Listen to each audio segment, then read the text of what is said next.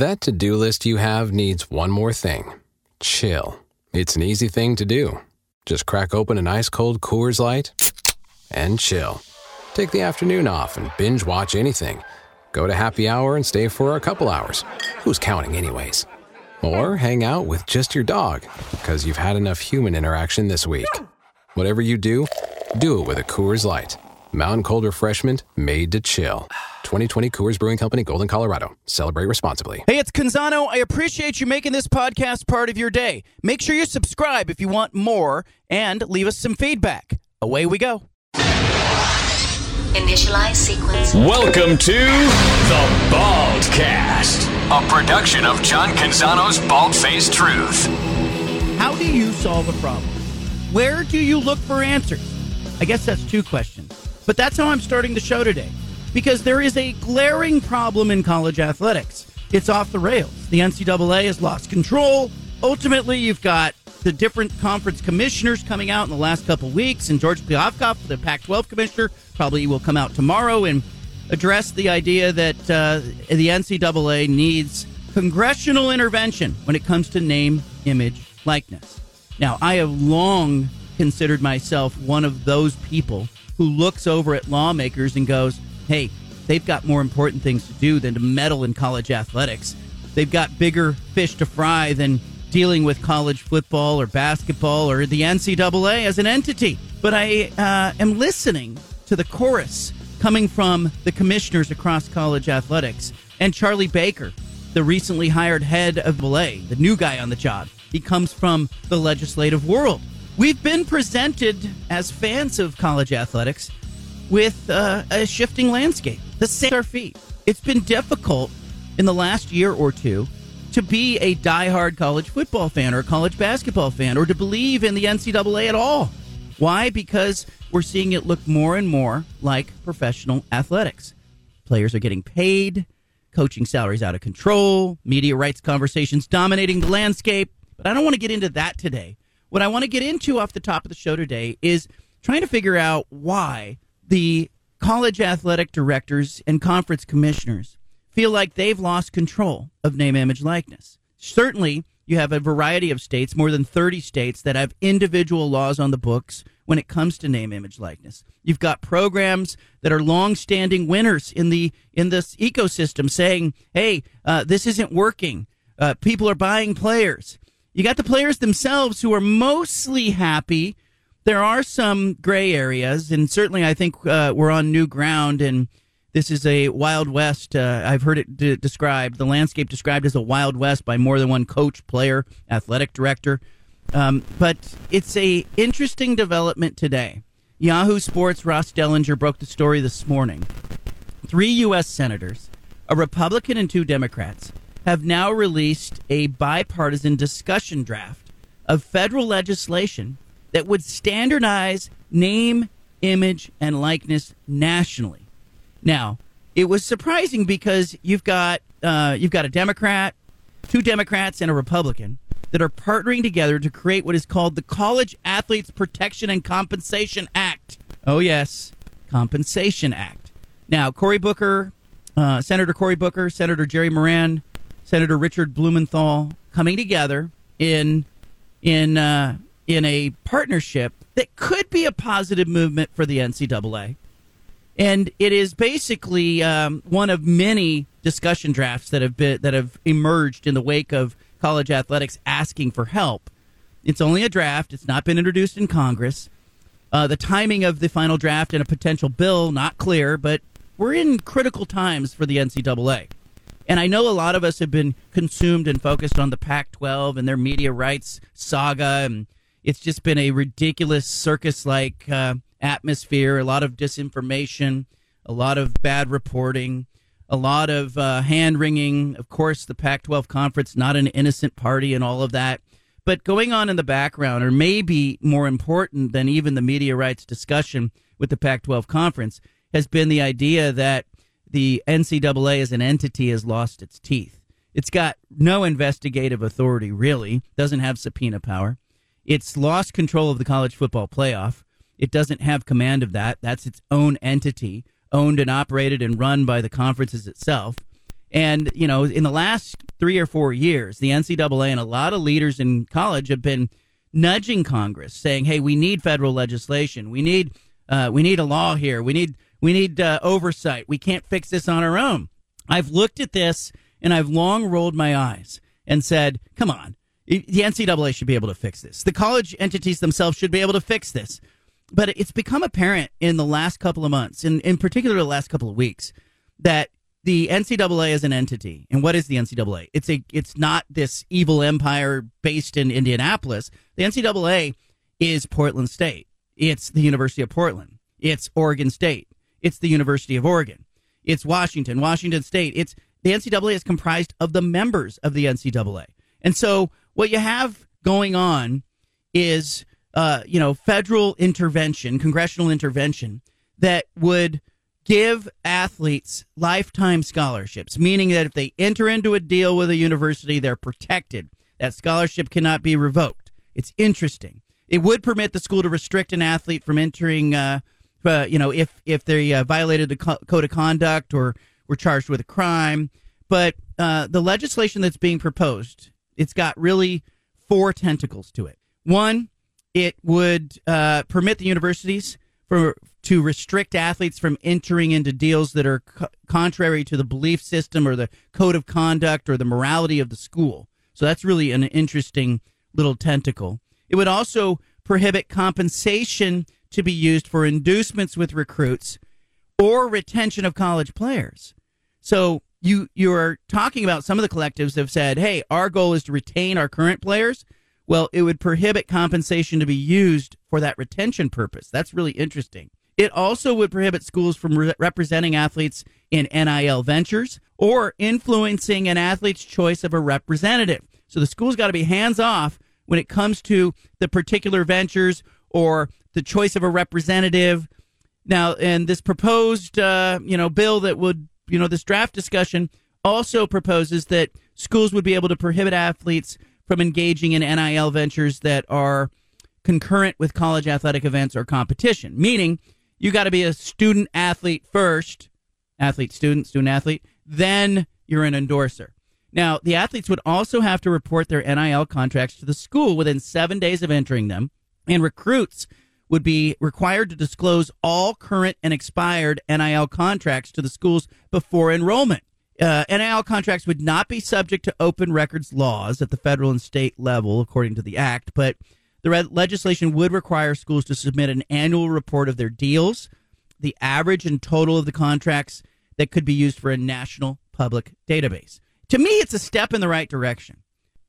So I have to ask you a question. How are you feeling about this? Because I, I remain a little uneasy with the idea of, you know, congress- congressional intervention with the idea of the NCAA going, we can't handle this. We need help. With the idea that, you know, this is so far off the rails that, that there's no bringing it back. But at the same time, I'm not comfortable with the landscape where there appears to be open cheating. Players are being bought. The, you know, some of the collectives are a joke. Some of them operate, uh, you know, in the cloak of secrecy. We don't even know what they're doing. Division Street, Oregon's collective, you know, God bless it. Like it's, it's, you know, responsible for retaining Bo Nix and operating at a level that uh, obviously is, uh, you know, high high level stuff in the NIL space. It's probably the most powerful collective in the Pac-12 conference, if not the country. It's one of the most powerful in the country. We don't know anything about it. We don't know who's making the decisions. And there's some level of that that should make us all uncomfortable. I was talking in the last couple of months a lot with the boosters at SMU the Boulevard. That's their collective at SMU. They did an expansive study of the University of Oregon's NIL Division Street enterprise. And they determined that if SMU joins the Pac 12 conference, that its collective would be the number two most wealthy collective in the conference.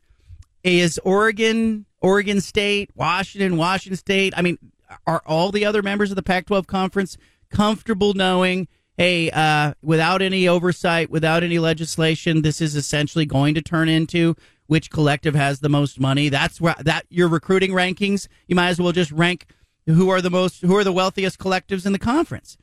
I do think that oversight is needed. I had hoped for a long time that the NCAA would figure it out itself, but I've heard so much belly aching from the conference commissioners in the last two weeks. Brett Yormark, um, Greg Sankey.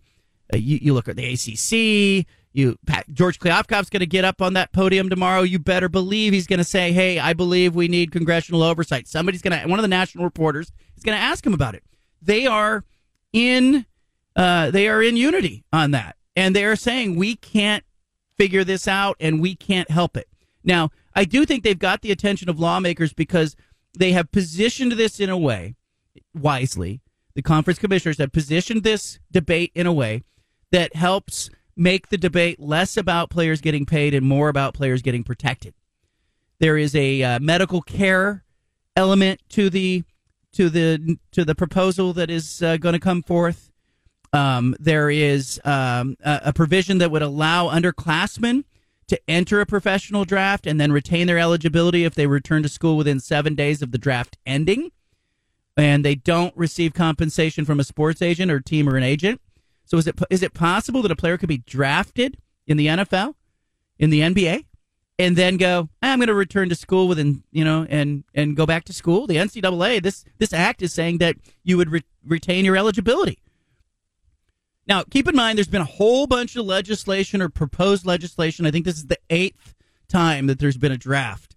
So there, there's a lot to be worked out here. But I just find it interesting that lawmakers are following what the conference commissioners and the NCAA have asked them to do. They have asked them to intervene, and they apparently look like they're going to intervene.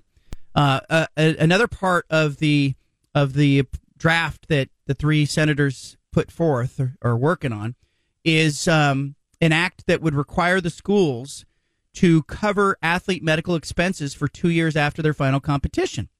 And there would be a medical trust fund to cover long term injuries. So, a lot of college athletes, you know, and Booker, Booker is a former tight end at Stanford, right? So he's seen this up close. It makes sense to me that he is he is interested and involved in this. That said, I'm still looking at this and I'm going, man, why is it that our sports world wants to feel so much like the real world? It's true. You know, sports is supposed to be an escape. But all this media rights garbage that we've been dealing with, you and I have been dealing with, all of the conference realignment garbage we've been dealing with, you, me, Bill Walton, he doesn't like it. None of us likes it. We don't even like talking about it. I'm so tired of talking about media rights and all that garbage, and yet it's still fundamentally a big piece of my job. And so, you know, I'm really excited about Pac 12 Media Day tomorrow. And I know NIL discussion and this federal intervention is going to come up. Uh, it was a major story today. You know, all the major media outlets are covering it. Everybody's saying this is big. It's a big deal because college athletics is crying for help. And you're watching it happen. As a college fan, Come on, you're you have to be looking across the landscape going, I miss what college athletics used to be. Even if you're simultaneously going, hey, I'm okay with players earning money. Because I am. Like, I, I don't want to stand in the way of a player having an endorsement deal. It doesn't seem fair that a 17 or 18 year old kid should not be able to earn. I agree with Chip Kelly, who says, hey, why, why can a baseball player get drafted at you know 17, 18 years old? go off and, and earn a living and a college football player can't cut an endorsement deal with a deodorant company like i get that i get the logic in that but my problem is look i'm you and me are turning towards college athletics looking for an escape from regular life and it's looking too much like regular life these days isn't it you've got senators involved you've got uh, yeah, a, a former governor who's now the head of the ncaa more and more the commissioners are not people who have worked as an athletic director or even played a college sport. They're you know they're in the worlds of, of sales and marketing and media. And you know, I long, I do long for the days when you know it gets back to being about sports. And maybe this is the path back. Maybe the the guardrails get put on with NIL. The Pac-12 gets a media right deal, and everything settles down. You know, expansion is cooled at least till 2029, 2030 when it all pops up again but it's just felt a little too complicated. And I had hoped that we weren't going to see senators, uh, you know, involved in our college sports. Just feels too much like what healthcare, the economy, uh, you know, world peace. in the end, I you know I I'm excited tomorrow to talk with Bo Nix, the Oregon quarterback, not about NIL, not about the uh, the realignment, not about USC and UCLA and where they're going, but I want to talk to Bo Nix about playing last season, playing hurt. I want to talk to Bo Nix about you know the great receiving corps that he's got at Oregon this season. I want to talk to Jonathan Smith, the Oregon State coach, about you know how the culture of his program and how much he's fostered it. And by the way, what is he reading these days? You know what? What is? Where do the coaches go to get coached? How much fun was that last season for Jonathan Smith? Did he enjoy it? You know, that's part of something that I have really watched over the years. As you watch coaches, high stress job, coaches who are competitors, like Jonathan Smith, like Kyle Whittingham, like Dan Lanning, coaches who are competitors. How much do they enjoy it? Because they always say the losses hurt more than the wins sort of motivate or inspire.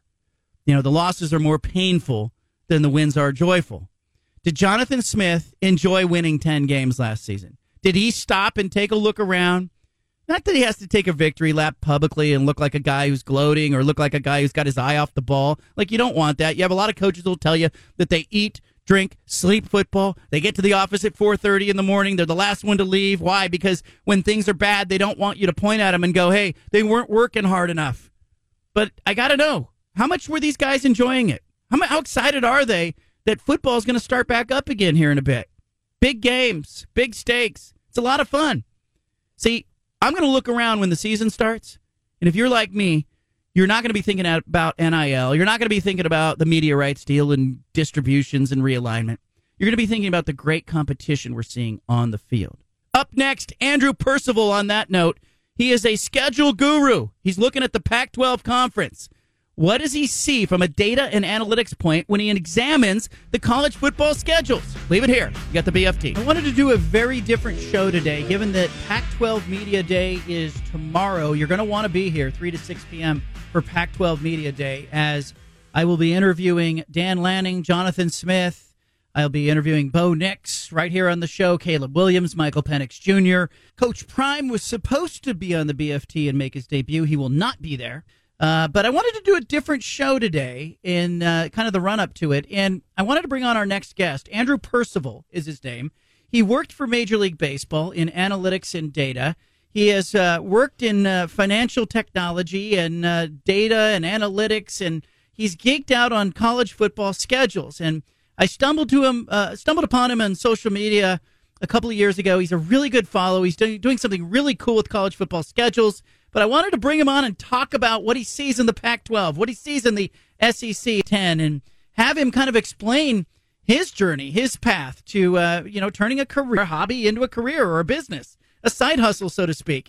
Andrew Percival joining us. Andrew, how are you? I'm pretty good. How are you, John? Doing well, doing well. Media day tomorrow. And I just thought this was a, I saw your tweets last week about, you know, each of the schedules and kind of some things that jumped out at you. But before we get into that, let's get into how you became the schedule guy on Twitter because you're putting these things out and they're pretty cool. And I'll tell our listeners how to get one if they want to if they want to order one at the end of this. But g- give us kind of the background. You, you, know, with your background in baseball, your background uh, in your other career, how did you sort of fall into the scheduling stuff? Um, well, it, it started um, around 2011 when, um, in the uh, the dog days of summer, when we're all just counting those days till college football season starts, I decided to have some fun with an Excel template and put together a Pac-12 schedule with um, merged in, in a very detailed uh, box-like grid with all the logos pasted in there and tried to make it aesthetically pleasing but also informative as far as the games that we all had to look forward to in the fall and um, had a lot of fun distributing them to friends and family around um, around the office and, and relatives and bantering with fellow fans um, of the Pac-12 and then the next year um, decided to start making them for, for all 12 conferences. So it's really um, become a, a labor of love.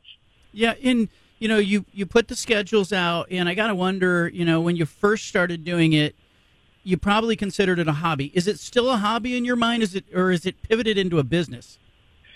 Oh, it's it's absolutely a hobby. Um, I uh, I work in fintech, and I'm very very happy doing that. Um, all of my college football work is uh, purely purely for the love of it. All right, let's start with just some takeaways on your schedules, and uh, you know I'll go conference by conference if you don't mind, and you just kind of tell me what you saw, what you noticed. Um, you know, let's start with the Pac-12 conference as you as you look at the grid and as you uh, start to drill down on it. What jumps out at you?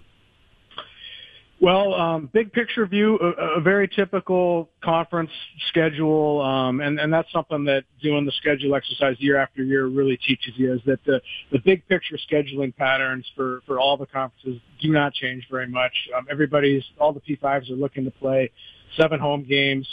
Um, and um, so with, with the Pac-12, you have 27 non-conference games. 12 of them against Power 5 opponents, 15 of them against G5 opponents, and 9 against FCS opponents. That's all very typical. Um, U- Utah and Colorado play two P5s. Oregon State, UCLA, and Washington State do not play a P5. And then um, there were two random Power 5 matchups that really jumped out at me. Um, and one of them, Auburn um, goes to Cal, which I think just from a, as as we picture like a, a real SEC program like Auburn marching to Berkeley, that's just kind of a fun thing to visualize. I'm excited for that one. And then uh, Wisconsin goes to Pullman um, on September 9th, and that is the first Power Five opponent to go to Pullman since 1998. And so, as a uh, even though I'm a I'm a Husky fan, but I'm I'm really happy that the Cougs are able to book that that series, and and that's difficult for for them. So um, I was thrilled to see that. Um, there are a number of strong group of five teams on the schedule, like there, there are most years, but we've got Boise State, Fresno State, San Diego State on on the schedule, and then um, there there are very few unwinnable games. Um, I, I was really only only able to identify two: Notre Dame, Stanford, TCU, Colorado. Um, probably long shot games for the conference, but among the contenders, and we'll talk about that a little bit in a second, but there is no equivalent to um, Oregon and Georgia this year. So um, I, th- I think it's, it's definitely a, a schedule the league was to level up and, and perform well. Um, they, they could come out of it um, looking looking pretty pretty strong. And, and, and then um, another meaningful nugget on, on the conference schedule, USC has a bye before the Pac-12 championship game, and and that is um, because of the the Stanford Notre Dame matchup the last week of the season, which causes kind of a trickle down effect.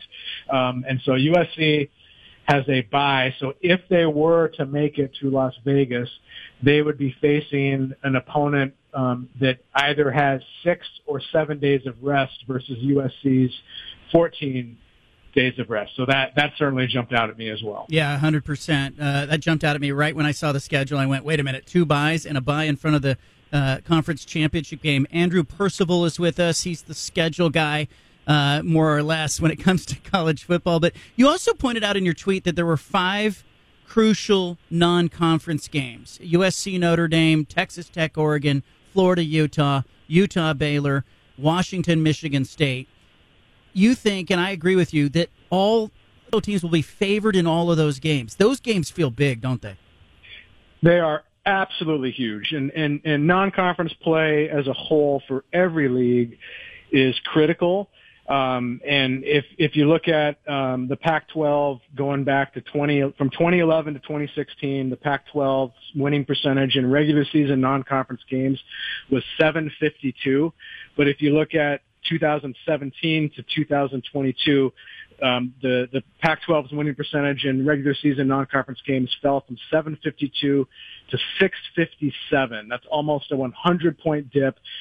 While the other uh, four Power Five leagues all held um, pretty constant from from where they were. So um, there's certainly been a perception that the league is is down, and you can very precisely identify the year when it took that turn. And so um, a, a strong non-conference performance in those 36 games would um, position the league um, would would just elevate the the perception um, and and the analytics of, of all of the league play that follows. And so of those games, the scary thing about them is that none of them are are slam dunks. Um, I if, with my analytics model, I've got um, USC Notre Dame as a 50-50 game, and then the other four are between 60 and 70 percent.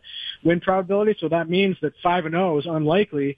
But um, if they were to to to make that, that would be absolutely huge for the league. Um, and then um, beyond those five, um, I mean, we are talking about 36 non-conference games, and so it's not all about the the, the big Power Five matchups among contenders. Because part of the Pac-12's problems in recent years has been they've dropped a lot of games to G5 opponents, and um, that's going to happen on occasion, but it can't happen at nearly the rate that it has. And so among the among the group of contenders, and, and I bucket the contenders the same as, as everybody else does with USC, Oregon, Utah, Washington, Oregon State, and I, I put UCLA in that group as well. Um, you've got five what I'm calling um, hold serve, critical hold serve games. Washington, Boise State, Oregon State, San Jose State, San Diego State, Oregon State, Coastal Carolina, UCLA, and UCLA, San Diego State. A few of those are on the road. Um, I've got them all between 75 and 87% win probability for the Pac-12. So 5 and 0 is possible, not a guarantee, uh, but it certainly would be fantastic. Um, and then beyond that, um, you know, I'm, I'm a, I'm a, I'm a top to bottom Pac-12 fan. I mean, I, I, I root for the Pac-12 in every non-conference game um, Oregon, but um, although that that may be changing moving forward. But um, five icing on the cake games. You've got Cal, Auburn, Washington State, Wisconsin, Arizona State, Oklahoma State, Arizona State, Fresno State. Those are all four of those are at home, and then Arizona at Mississippi State. Those are all games that um, the Pac-12, maybe with the exception of the of the Fresno State game, I think the Pac-12 might be a slight underdog. So it sure would be nice to uh, to win a few of those as well. You mentioned the five contenders: USC, Oregon, Utah, Washington, Oregon State. Let's focus on them. Um, you know, they will not really play each other until Oregon State plays Utah in in uh, about week six of the season, and then you know seven, eight, nine, ten, eleven becomes just uh, all these crossovers between those great teams. But what jumps out from those schedules? Who has it easiest? Who has it hardest? so it's certainly there. There are two that really stood out. Um, one who stood out as the easiest, one who stood out as the hardest, and then everything in the middle I think is debatable. But um, to me, the clear easiest among the group of contenders is Oregon State. Um, so. Uh, depending on how we bucket UCLA, they have either two or three contenders at home, only one on the road. They miss USC, who most of the analytic analytics models will see as the, the, the number one contender. I mean, this group of five is bunched pretty closely, but if you had to pick one, I think they're probably the favorite. So Oregon State misses them. They don't have any Power Five non-conference opponents. They have the latest bye of the contenders, and it's and it's not too late. It's it's week nine, October 21. So I think that that that works to their advantage before uh, before you know the gauntlet towards the end. Um, they do have five Pac-12 road games, and they do have UW and Oregon back to back, um, November 18th and, and November 24th. Um, so the, their toughest game is, is definitely the, the, Civil War at Autzen. Um, you know, if everybody is how we think they are, but if Oregon State really is a, a top 20 caliber team, and they certainly looked like it at the end of last year. This is a schedule that um, will will help them um, as they make a run. Um, and then, uh, yeah, so on the easiest, and I think there, there's also an argument for USC because they've got um, they've got two of the contenders at home, three if you count UCLA, only one on the road. That's Oregon. They've got five Pac-12 home games. They've got Washington at home in in what will be UW's second consecutive road game. UW's at Stanford the week before, um, so I, I would put USC in there. Um, and then I mean that's not to make not even mention the, the bye if they are able to get to Las Vegas. But the complicating factor with that is that they've got by far the hardest non-conference game um, in the conference, and that's um, at Notre Dame, October 14th. And so it's like if you're looking just conference play, I think you can certainly make a case uh, for USC to be included with Oregon State. But um, if we're going uh, holistic schedule, I, I think um, it's definitely Oregon State. How about the most difficult Pac-12 schedule among the contenders? It looks like Utah to me. You you, you agree with that? They're the only contender to play every other contender, and then three of them are on the road, and then they've got the two P5s on top of that. They've got Oregon State on the road on a Friday. Um, and so I, I think um, I think you know on, on, as far as the schedule stuff, it's it's the Utes who I think you know even if they were to maintain you know, the same quality as last year, I think that on that alone, they're going to have a hard time winning the league. All right, on your Pac-12 schedule poster, you have something called accomplishment points. you know, tell our listeners what it what what accomplishment points are and and uh, why you why you geek out on that. Um, so so that that that is a graphic depicting how successful each program has been in, in stacking the trophy case since 1946. And um, it's a formula based on national championships, major bowl wins, and um, AP top 20 finishes. And to be honest with you, the, the um, I, I originally made it as a way to, um, you know, even though I, I, I fashion myself as a, as a serious objective analyst, I mean, I have a lot of fan in me too, and I'm a Washington fan, so I made it originally as a way to troll um, the Oregon fans in my life. And, and living up here in Seattle, we're certainly around a lot of them. And um, so the, the original schedule that came out in 2011 had a lot more purple than green on it. It did kind of backfire on me as uh, certainly the next four years, um, Oregon had some of their, their best seasons in their history and really started closing that history gap. And so um, you'll see, I mean, it, it'll state the obvious and that USC's trophy case is, is pretty stacked. And then beyond that, you've got Washington, UC Oregon, um, and, and then um, it kind of goes down from there. So um, those, those are fun to look at um, and, and the just data visualization and, and, and stuff like that. Um, I, I like to geek out on that. All right, coming up, I'm going to ask Andrew who he thinks is going to make the Pac 12 championship game in Vegas. He's run some numbers, he's looked at the schedule, he's poured over it like nobody else. Who gets to Vegas? More with Andrew Percival coming up. We're talking college football schedules, Pac 12 schedules. Again, Pac 12 Media Day tomorrow in Las Vegas. This show will be live 3 to 6 p.m. Dan Lanning will be on the show. Bo Nix will be here. Uh, Jonathan Smith will be here. Shedeur Sanders, the Colorado quarterback, will be here. Caleb Williams, the reigning Heisman Trophy winner, all will be here. But which two Pac 12 teams will make it back to Las Vegas at the end of the season? Andrew Percival has been kind enough to join us uh, and stick around for a second segment. Andrew, you uh, geek out on the schedules, you look at all of the analytics, you run models on this stuff. Who makes it to Las Vegas in your mind? Who is most likely to get to Vegas in the conference championship game come December? It's a really, really hard question. Um, so my, my the, the, the analytics model, I do a consensus of a bunch of computer rankings out there, um, and convert those into point point spreads and win probabilities for every FBS versus FBS game.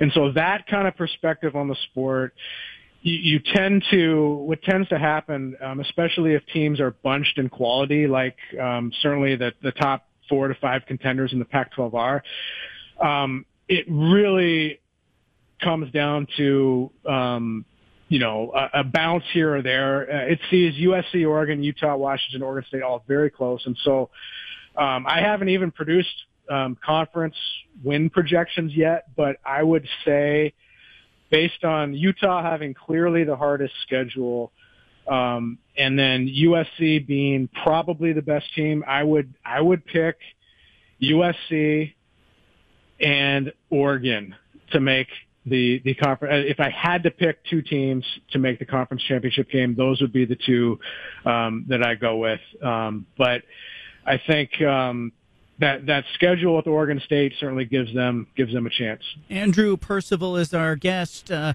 he is uh, the schedule guy on social media. He also sells these posters of your uh, your favorite conference uh, schedule. It gets a whole grid. It would be a cool thing to have on your on your wall or if you're uh, of your uh, man cave or if you've got a college football fan in your life, it would be a great gift in front of the college football season. Um, Andrew, let's let's pivot a little bit to uh, looking at some of the other conferences. The SEC. What jumped out at you as you looked at the SEC schedule for the year?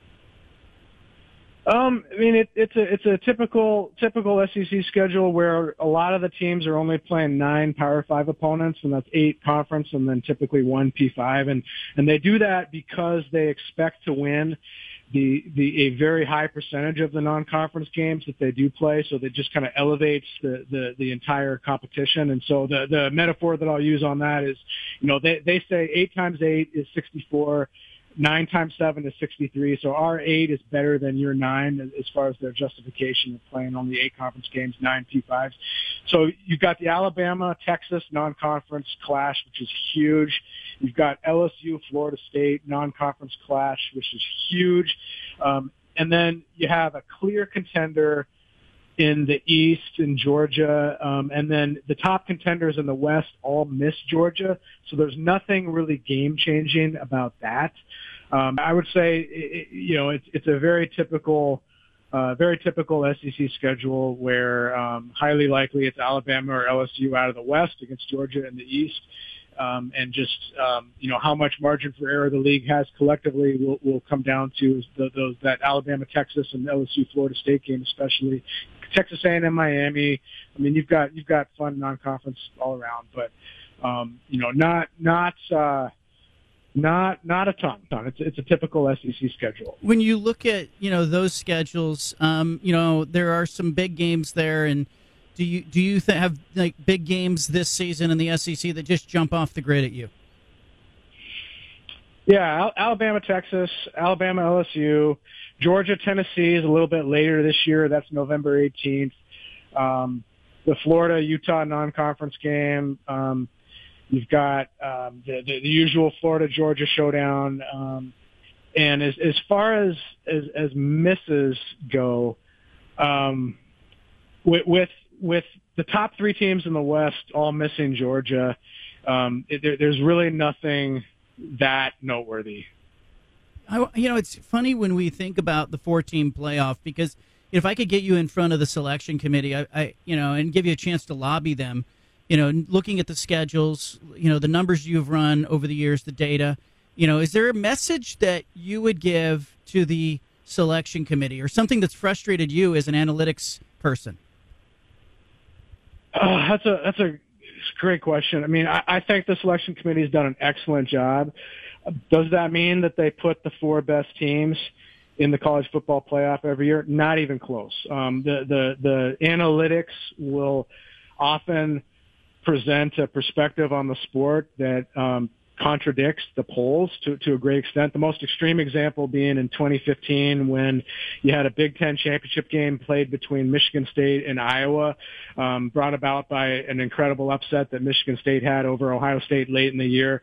But you had that Big Ten championship game where you had two teams that the analytics models tended to carry anywhere from number 10 to as low as number 30 in the case of Iowa in the country, playing ranked as, I don't remember exactly what it was, but it may have been three against four with the winner going to the college football playoff. And um, in that case, I mean, there's the selection committee. They, they, Ohio State is, is far better than both teams, but um, it's it's not their job to put Ohio State in the field. That would be, you know, kind of the antithesis to what the competition and the and the standings are all about. So I think they've done a great job. I think if you got them in a room and forced them to um, bet their mortgages on uh, the the extent to which their rankings would would predict game outcomes, I think you might get some different rankings. But um, I, I think they've I think they've done a great job. I think they've treated the Pac-12 fairly, even though the Pac-12 has has missed out um, since 2016. Um, and I think that um, you know they they do a good job in in terms of messaging. You know, you you, evaluate the whole schedule. Um, you don't necessarily you know automatically make declarations based on how many conference games, how many P5 opponents. You need to evaluate the whole schedule holistically, um, and, and I think I think they've done a good job. Andrew Percival, our guest, the Big Ten Conference. Let's hit them real quick. You know, what do you see? What jumped out at you as you put together that schedule? Um, so, so with the Big Ten, um, you have one big non-conference game. That's Ohio State at Notre Dame. I mean, so that's that's a big one as as we think about that playoff race, and it's essentially an elimination game where you're trying to win a P5 conference with zero or one losses. So if Ohio State were to drop that game and then maybe drop one in Big Ten play and then go on to win the Big Ten, um, that could be that could be big. Uh, Michigan does not play anybody in their P5, um, or they don't play anybody strong in their non-conference. They've got East Carolina, UNLV, and Bowling Green. That was the result of a cancellation with a series with UCLA that Michigan canceled because they wanted to, to keep playing seven home games. They got in kind of an odd, even odd year pairing with with the home game count. So, um, as a as a UCLA fan, I, I'm I was certainly you know I would certainly be frustrated by that. And as a college football game, I'm frustrated that Michigan's not challenging themselves more. Um, you've got Penn State, West Virginia. That's a fun, um, historic non-conference game. Um, and then in the West, um, where, where I mean, this league's a little bit like the SEC, where the, this, the, the macro storylines are the same every year. Where you got the strong East, the, the less strong West, um, and um, in in the in the West, you've got oh, Iowa and Illinois and Nebraska and Wisconsin miss two of the three big boys in the East. Um, so that certainly gives them a leg up um, in the West race. But um, you, and then you've got the the typical Michigan Ohio State matchup. You've got Penn State, Michigan State being famously moved to Detroit um, the last week of the season to accommodate television. Um, but really, um, I think it, it's the, the storyline is, is is that Notre Dame non-conference, and then um, Michigan has it has it pretty easy. Andrew, you know, I I keep thinking about I can't help but think about USC and UCLA to the Big Ten, 2024 and beyond. And you know, I know have you done much thinking about that and how those teams might fare in that conference? Do you have any data, or is it just a feel at this point? Yeah, I mean, as, as a Pac-12 fan, um, I've thought about it a lot. It was it was a very very hard day. It's a very bad development. Um, I I think that it, it's ultimately I, I think they're both going to be just fine. Um, it is a much harder league to win. Um, that that goes without saying. Um, and that's just because um, you know not it's not so much about the bottom half of the league, but but the Pac-12 since 2017 has had a really hard time producing elite teams, and um, the Big Ten typically has um, two or three of them, even if they're not necessarily national championship caliber, they're they're clearly top top six, top eight caliber, um, and I think the the something that has frustrated me about that whole conversation, and I hear this coming from their fans, is they they dream about, you know, oh, we'll be going to to Columbus and Ann Arbor and and you know State College, Pennsylvania, and Madison, and all that's true, but with a conference of of 16 teams. Those matchups are going to be spread out over many years, so it's not like they're going to be facing um, anything close to that gauntlet every year. Um, so I mean, I think over over a period of time they'll, they'll hit all those road trips, but I, but it's not going to be a situation where they're playing all those teams in one year. And um, you know, frankly, I also think it's important to remind ourselves that those two teams combined have managed to win the conference once since uh, the league expanded to 12 in, in 2011. Whereas if you look at um, the Big 12 and losing Texas and Oklahoma, even though it's Oklahoma that's doing all that lifting, I mean, I, I couldn't tell you what it is, but seven or eight or nine times since since 2011, Oklahoma's won the league, maybe seven. Um, so I, I think you know.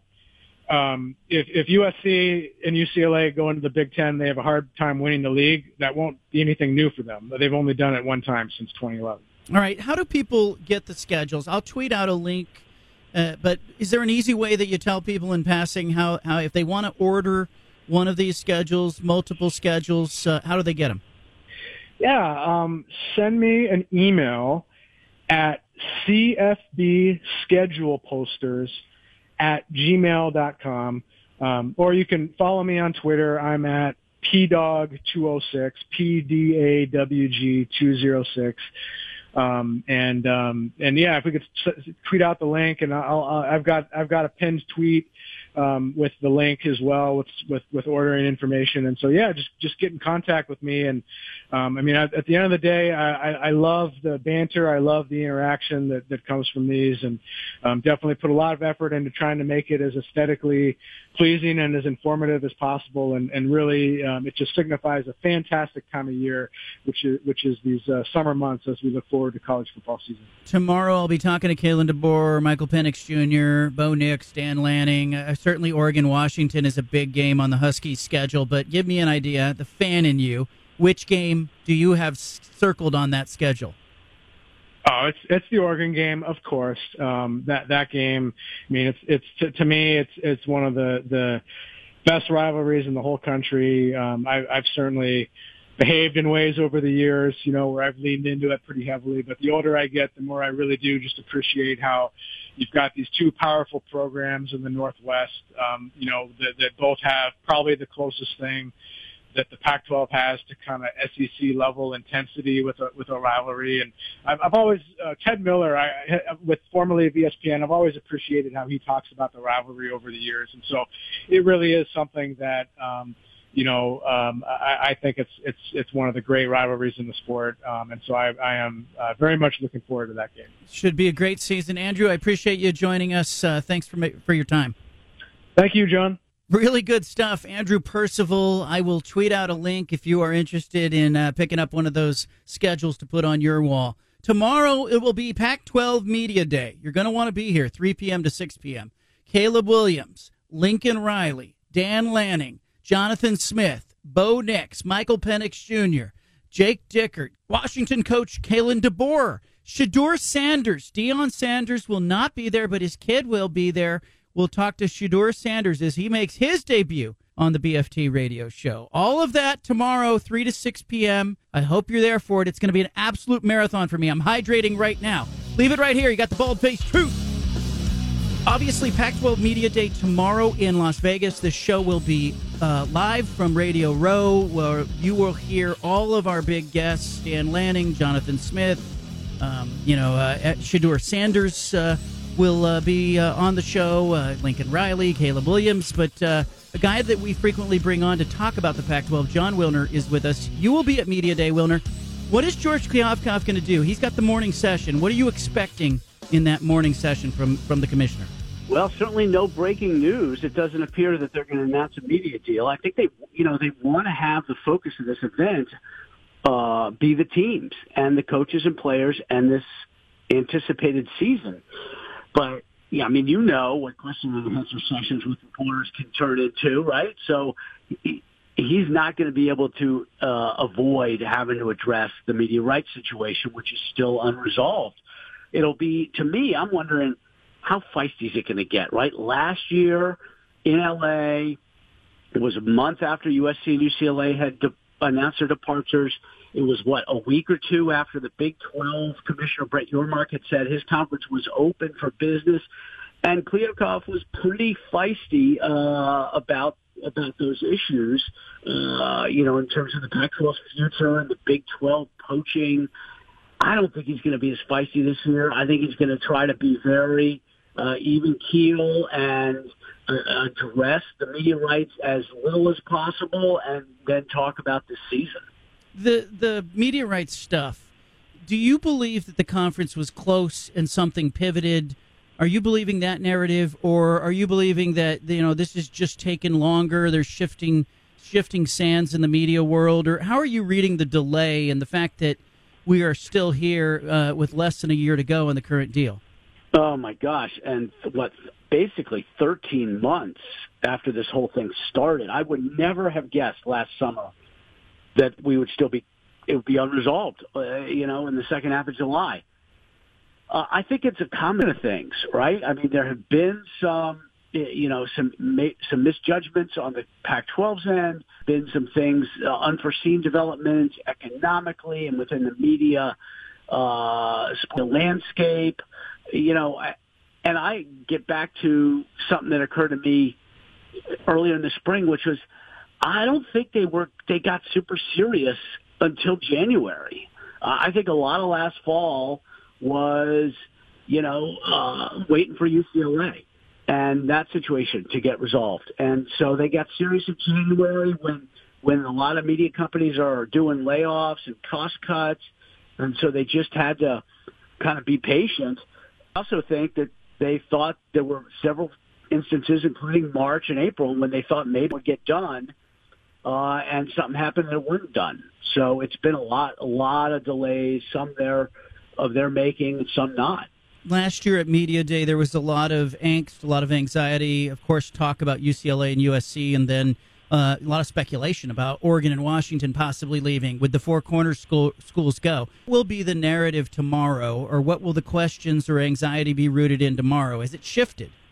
You know, I think the the questions are going to be about why, why don't you have a deal? right? Why has there been so much miscommunication? Why were the presidents saying, was that, in March, we think we're close, right? Uh, why was uh, another president, Kirk Schulz, in, saying in, in May, I think we're close, right? I think that's something that I'd like to hear from the commissioner is about the, the messaging and why have they kind of I don't know if they mishandled it or it's been you know just misinterpreted by the president. But to me, that's that's what I want to know. Uh, I'm sure that he will also get asked if schools are going to leave for the Big 12. Uh, he will probably get asked about the Big Ten situation. But to me, the, the key piece is messaging and why there's been, you know, so many uh, cross currents, so to speak, in what the presidents have said versus what the conference is doing at the negotiating table. Deion Sanders, Coach Prime, announces that he's going to have a uh, follow up procedure on that foot that was bothering him, and he's having a second surgery. He will miss Media Day. Um, it's causing some angst, some people saying, oh, how convenient. Colorado's not, he's not going to have to speak. How are you reading it, and what does the event lose without Coach there? I mean, it's a it's a big loss in terms of the the spectacle, right? I mean, he was the pomp and the pomp and circumstance in a lot of ways. That was going to be a very very interesting uh, media session for him on the podium. I don't I don't believe that there's a conspiracy here that you know Colorado's going to the Big 12, so he doesn't want to have to appear. I think that's ridiculous. He's had several procedures to uh, combat blood clots that he has in his legs.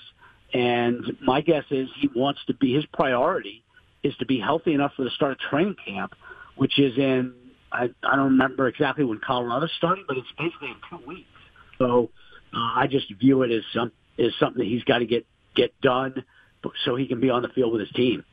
We're talking to Jon Wilner, Bay Area News Group, Pac12Hotline.com if you want to read his fine work on the Pac 12 conference. Stanford's president has announced that uh, he will resign at the end of the fiscal year. I believe that takes him through August 31st on Stanford's books. Um, you know, will that have an impact? I mean, you've seen it's, it's, less than ideal the turnover. You've seen Oregon with three presidents. Oregon State brought in a president during these negotiations. This can't be easy for George Kliavkoff. No, I don't think so. And and he's got a lot of you know the ten presidents who are going to vote uh, on the media rights deal and on expansion, uh, you've got what one, two, three, four. I'm trying to think on the top of my head real quick. Half, almost half of them, either are on their way out or are very new. Right? I mean, Cal's chancellor, uh, Carol Christ, she's stepping down. I think it's next year. Stanford's guy's um, kind of a lame duck. It's, you know, the turnover at the presidential level, it's like head coaching turnover, athletic director turnover. And that's not great for for the conference. They need as many experienced voices in the room uh, as possible, and there's a lot of turnover right now. John, I, I, uh, you know, I'm looking uh, to talk some football tomorrow. I, I'm curious. Yeah, good luck. Yeah, I'm curious what you think of you know, first of all, this season, and, and the five or six teams that everyone's viewing as top half of the conference teams, who do you think has, you know, the, the inside track to get to, if there is one, and who has the most questions to answer tomorrow at Media Day about, about their personnel and their season? You know, I think UCLA's got a fair amount of questions, uh, especially with the new quarterback. Uh, and just the kind of the way the way things went down last year for them with that late loss to Arizona was super surprising. So I would say UCLA would be uh, near the top of the list for the questions. Uh, I've got some questions about Oregon and their defense. Uh, you know, Oregon State's a fascinating subject because if you, if if you had transposed their success last year and their returning roster this year to any other team that's named Oregon or Washington or USC or Utah, like they'd probably be the favorite. But because they're Oregon State, they automatically get overlooked or kind of nudged into a secondary position. Uh, and I don't think Jonathan Smith is upset about that at all. It's great for motivation, but you know, you could argue that they've got everything they need to to win the conference, uh, especially if they get solid quarterback play. But but nobody's talking about them as one of the elite contenders. They're kind of viewed as what, like the second tier, uh, you know, something in the fourth, fifth, sixth position. I'm looking at Utah and I'm looking at their schedule. It's brutal. They have, you know, they have Baylor. Uh, they, you know, they'll play Florida. They don't skip any of the good teams in conference play. It, it lines up tough for Utah. Washington, though, down the stretch has this this gauntlet with USC and Utah and Oregon State in back to back to back weeks. Um, is it is it wrong of us to count Utah out? First of all, let's start there. I, it, do we bet against Kyle Whittingham at any point? No, that'd be a huge mistake, right? I mean, they have the the culture uh, is is still there, you know, and that was evident when they were down early to USC and didn't buckle in the championship game. You know, my big question with Utah is not about the conference race; it's more about the playoff because they've got those huge two opening games, right? Florida at home and then uh, at Baylor and you just don't know how healthy Cam Rising's going to be coming off that ACL injury where he hasn't done much all off season. So to me, and, and you can't lose one of those games if you want to be a legit playoff contender. So to me, that's the bigger question with Utah. I don't think there's any doubt that they're going to be a major factor in, in the race for the conference title. Washington's defense was so-so. They didn't have a great run game. Michael Penix Jr. carried them. They had a great season. But this year, as I mentioned, they have that gauntlet in November I see them as a team that could be seven and zero oh or eight and zero oh heading to those uh, those tough games, but I have a hard time seeing them get through it. What kind of ride do you think Kalen DeBoer has in year two? An interesting one because the expectations are completely different than they were last year, right? He came in, took over, and people were thinking, you know, if they can get six and six, that's pretty good. And instead, they rip off what, eleven wins, and all of a sudden, even though he's got a lot of the same guys back, it's a whole different dynamic because of those expectations uh, inside and outside the program. Uh, I think that their their roster is better in in some regards.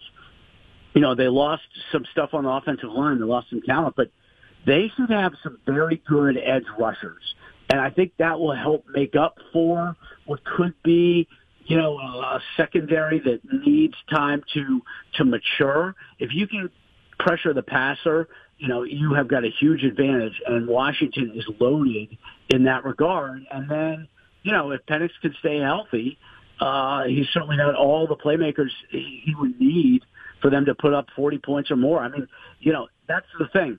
The, whoever's going to win this conference is going to need to score 40 a game. Jon Wilner, Bay Area News Group, is with us. Uh, the quarterbacks are uh, going to be talked about tomorrow. Bo Nix, Caleb Williams, Michael Penix Jr. will be there. Cam Rising will be there. You know, you whose interview are you most interested in uh, of the quarterbacks, even Jayden de Laura? Well, I would say de Laura, which you know he just uh, was just reported that he settled a, a sexual assault case from high school, uh, and when she had pleaded guilty. And here he is going to face the media. And I, you know, I kind of feel like, you know, good for him and good for Arizona they're kind of heading into the storm directly. Now, how's he going to handle the questions? I, I have to think he's going to be well prepared, and I would like to think he plans to be accountable and, and candid uh, when he gets asked about it. If he goes in there and just buries his head in the sand and refuses to answer questions, it's going to be a, a bad look for him and for Arizona. But that's kind of one I'm really looking forward to, just because it's going to say a lot about the maturity of him uh, as a person. Also, I am very curious to hear what, what Rising says about his recovery from the ACL, how much he's going to be able to participate in training camp, how ready he thinks he's going to be for that Florida game. I'm looking for a surprise team. Who in not among the, the contenders, Utah, Washington, Oregon, Oregon State, USC, and maybe even UCLA. Uh, not none of those teams, Wilner. Give me a surprise team that you think could crack the top six if things line up. I mean, to me, there will be. There's a surprise team every year. So somebody is going to break into that top six, and somebody in the top six is going to have a worse than expected season. That I mean, it happens every year. So I would put maybe Arizona because they got they got some good. You know, they've got de Laura back. If he can uh, take the next step, I think Arizona could very well, you know, finish in that middle of the pack, fifth, sixth, seventh window, and also Colorado. Uh, they Sanders has completely remade their roster through the transfer portal, but he does have at a few positions he's got some top tier playmakers. So, you know, if they can be okay on the lines of scrimmage, I think they might have a shot. I just am not sure about a team like uh, ASU with a new coach. Stanford and Cal, I'm not sure they're ready. You know, Washington State was you probably could, you know, put them in that top six, seven mix. I think they finished sixth or seventh last year in the conference race. I would certainly include the, the Cougars in there as a potential top half team. Wilner, the uh, before I cut you loose, the conference, the question obviously that will dominate media day will be what is the future of this conference? I know you've set a, a line on this throughout the last year or so. Where are you at right now with Pac-12 survival and and uh, you know and how how are you feeling about the culmination of this media rights negotiation? Well, I mean, I'm looking forward to that culmination whenever it happens. That is for sure uh, whatever happens, I just hope it happens before the season starts, right? So it's not hanging over you and me and, and everyone. Um, you know, I have put the survival as a four point favorite over extinction, and I think it's still right about there. I had thought they were going to get a deal done before media day, so it wasn't hanging over this event, and I think it could potentially be a bad look for the conference. Uh, and and you know potentially have have some psychological effects depending on what happens on Friday.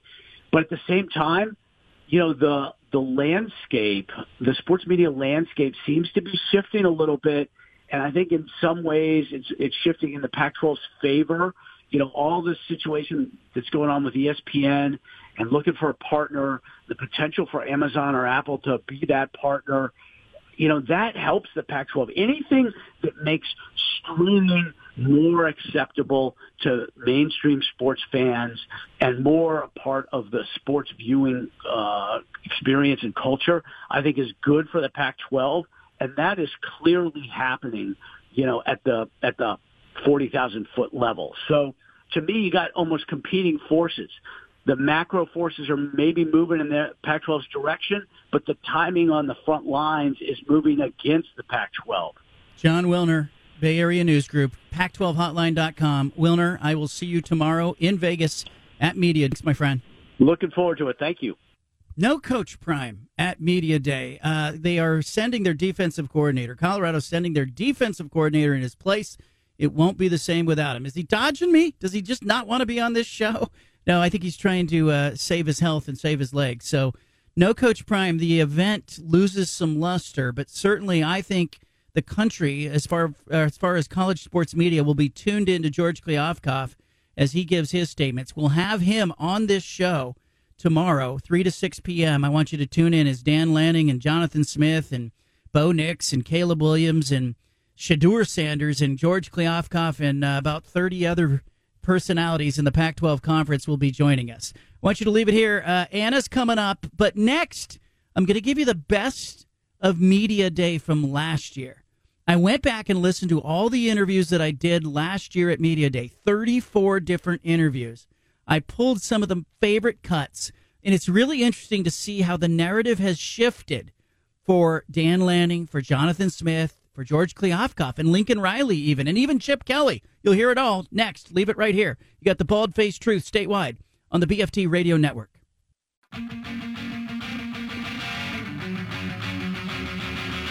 Back to the Bald Faced Truth with John Canzano on 750 The Game.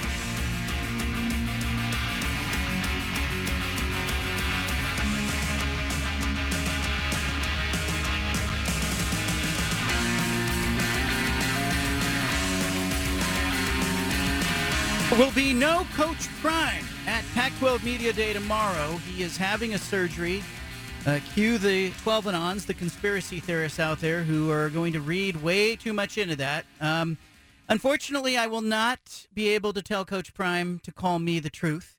We'll have to save that for when he appears on this show. But there's going to be a whole bunch of coaches talking and a whole bunch of players talking. We'll have them all here. And it gets me thinking about what they said last year. Let's rewind, right? We love to rewind. It gets me thinking about last year's media day right? We we forget what they said last year.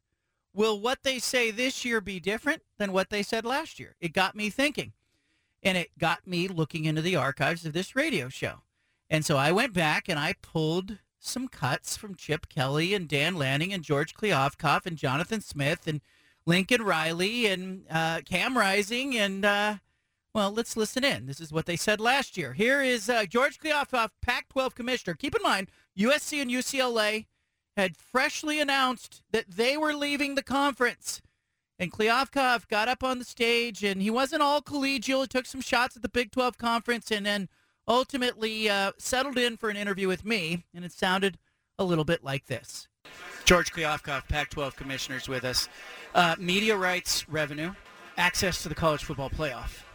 Which of those is more valuable to the Pac-12? We need both, and we will have both. You're confident of this? Confident. Uh, some one AD told me George is kicking ass. I'm trying. and it's by the way, it's because I've got lots of really, really good people working for me. It's not me.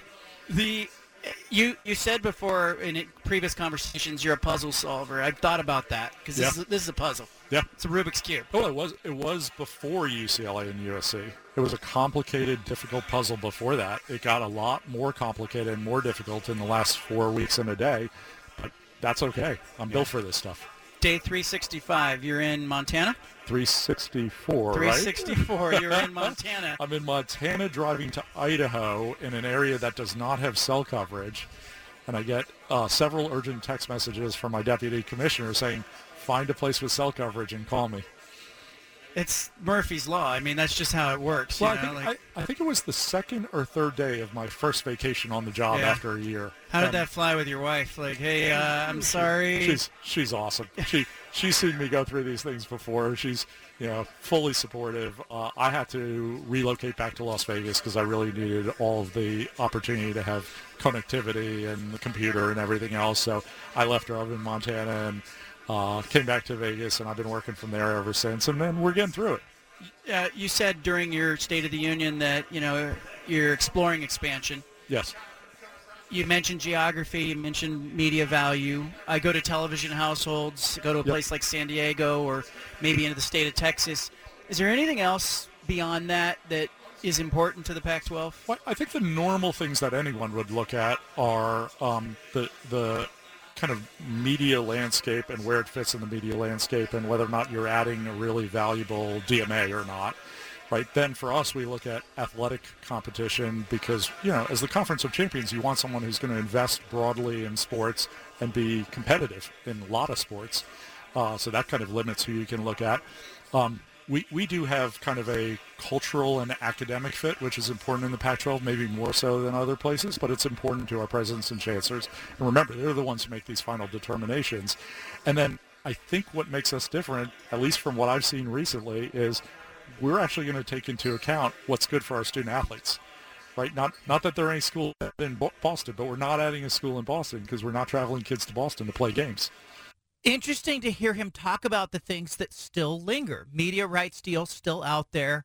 Also, expansion still out there. The tune has to be different tomorrow when Kliavkoff speaks. He's got to have something to show for the last year and feel more focused than he did a year ago, clearly. But I thought it was interesting to kind of pull those two little snippets and let you hear a little bit of where the conference commissioner was a year ago. And again, I'm really interested to see not only what he says tomorrow morning as he addresses media from Resorts World Casino in Vegas, right on the Strip, but also when he joins this show. You know, we're going to get a one-on-one with with the commissioner. You know, and I'm going to have some questions for him. I think they've totally mismanaged their public relations. And what, where will his messaging take off, and where will it land tomorrow? That'll be interesting to follow. Dan Lanning, the University of Oregon coach, remember he was a first time head coach, first time participant in Pac 12 Media Day a year ago. I asked him, what would we be talking about a year later? I asked him to uh, pull out his crystal ball and look into the future. Here's Dan Lanning in my conversation with him from a year ago. Dan Lanning, one back. year from now, we're going to have the same interview. I'm going to play back what you say. What will we be talking about? Oh, man, what will be the big is, story? That is uh, that is tough. Yeah, yeah. That's my job. yeah, that's a good. But that's a good question. You, up, yeah. you know, I, I, I really don't know. I think uh, I'll probably be sitting here saying, "Hey, that was 2022. Yeah. We're worried about 2023 now, given the coach speak." Um, and you'll you'll be relaying back. Maybe we'll be talking about that spread of that Georgia game. You know? Maybe. I don't know. I, am I'm, I'm excited to see the future, but right now, at least for me, I'm trying to live in the moment. I'm trying to focus on today. And yeah. 24 hour wins. You know, that's what we're focused on. Uh, but yeah, it'll be fun to replay it and see where we're at. What, right. what's, what's your prediction? Um, gosh, I think we'll be talking about how, how the Pac-12 wants to do it a little different than others. Yeah. Like, you know, the, what's going on in the SEC and the Big Ten feels a little bit too much like pro football. And David Shaw said this earlier. He thinks there will be a correction back right. eventually in the next decade. He says, let's talk a decade from now. Right. He thinks, I think it comes back to geography because you had the teams in the South, the teams in the East, the teams in the Midwest, the teams in the West. Yeah. Uh, you, I think when you start messing with geography, you're fighting the forces of nature. There's certainly some pieces of that that I don't know if everyone thought through, and uh, it'll be interesting to see where it goes. Yeah.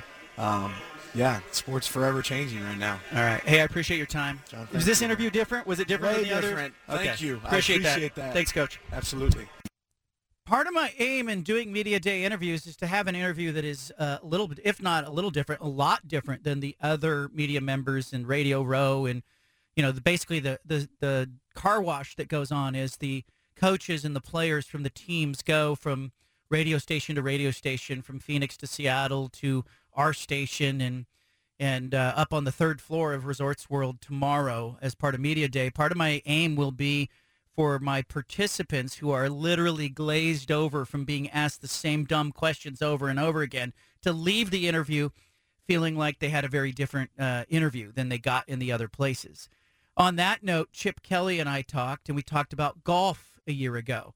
Pac 12 Media Day 2022. Chip Kelly had, was fresh off playing some golf. I can't see him as a golfer, but he gave us some context and some background. Listen. You mentioned playing golf. I'm having a hard time seeing you as a like a competitive golfer. Is that just me? No, like, are I'm you good? I'm not good, but I'm competitive as all get out. So you have fun I just don't play. I do have fun. I Yeah. learned that from uh, the Oregon great um, Peter Jacobsen. Yeah. we played one day before his tournament, and Nick Aliotti hit a bad shot, and we had not played golf since the following July, and this Yeah. was like uh, March. And then uh, and Nick let out a bad word, which I'm surprised. I know that would surprise people. Yeah. And then Jake looked at him and was like, "Nick, you're not good enough to get mad. like, Yeah. just let it go." Like Yeah. he goes, "When was the last time you played golf?" And Nick was like, eight months ago." And he was like, "Then why are you mad? Why are you Your mad? second shot." And He was, but it's I, I don't I don't let it frustrate me. But I we all try to get competitive when no matter what we do. We just we don't have an opportunity to play enough. so. I would not want to swing a club in front of Peter Jacobsen.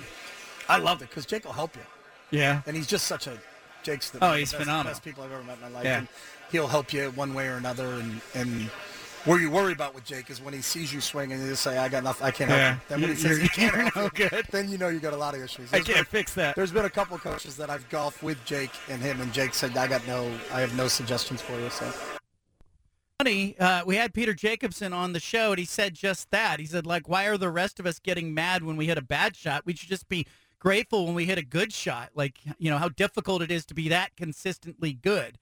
Uh, on that note, I asked Cam Rising, Utah's quarterback. He's been consistently good. A year ago, Pac-12 Media Day, Cam Rising joined this program. Um, you know, team captain, at Utah and the guy that ultimately led them to back-to-back conference championships. I asked him a very simple question. What's good leadership, right? I mean, there are books written about it. There's entire sections about this at your Barnes & Noble or your Powell's bookstore. What's good leadership? I turned to Cam Rising for the answer. You know, we look at leadership. What's good leadership in a locker room? uh, handling your 20 square feet. There's, there's nothing you can do that's more important than that. If you're not taking care of your business, then you can't tell another person, hey, you got to make sure you're doing this. If you're not if you're not doing your homework, you can't tell another guy to do his homework. And that and that's just that's just the case with football, and that's the case with anything. If you want to lead. Sometimes it's the simple of answers, like just handling your business first and foremost. How many times do you see that on teams where you have players who are calling out other players and then it, it goes back and forth because said player who's doing the calling out has, isn't really taking care of his business as well. Uh, interesting to hear Cam Rising talk in in that context. I'll be interested to talk with him tomorrow too because we have a one-on-one scheduled with Utah's quarterback. Be interested to talk with him about a couple things. One, there was a very interesting exchange with Cam Rising and Bo Nix, Oregon's quarterback, at the end of the Oregon Utah game a year ago on the field. I want to know how well those guys know each other and what it is like for the quarterbacks because it is a very different position playing quarterback. What is it like for them? Or is it relatable for Cam Rising to see what Bo Nix is going through with injuries last year and for Rising uh, to to also look over and see Bo Nix looking back at him when he has a season-ending injury or uh, uh, an injury that caused him to have a, surgery in the off season. How healthy is Cam Rising as well? Is he going to be there in Week One for Utah? Kyle Whittingham says yes, but Cam Rising will speak for himself on tomorrow's show. Lincoln Riley was a new guy a year ago, USC's head coach. Uh, I asked him about Mike Leach. This again was prior to the passing of Leach. He spoke about Mike Leach and his influence on him, and we also talked about quarterbacks. Very transfer heavy. In you know, is that just how it's going to be in college football? Here's Lincoln Riley a year ago at Pac-12 Media Day. So you coach with Leach. I've had him on the show a ton. And enjoy talking to him.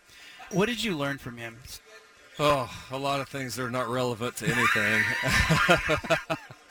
and uh, joking aside, honestly, in the game, I learned like don't be afraid to think outside the box. You know, don't be afraid to do things different than everybody else is if you feel like it's right. And uh, now Mike lives outside the box. I try to just think outside of it occasionally, uh, but he's uh, he's quite the character, as we all know.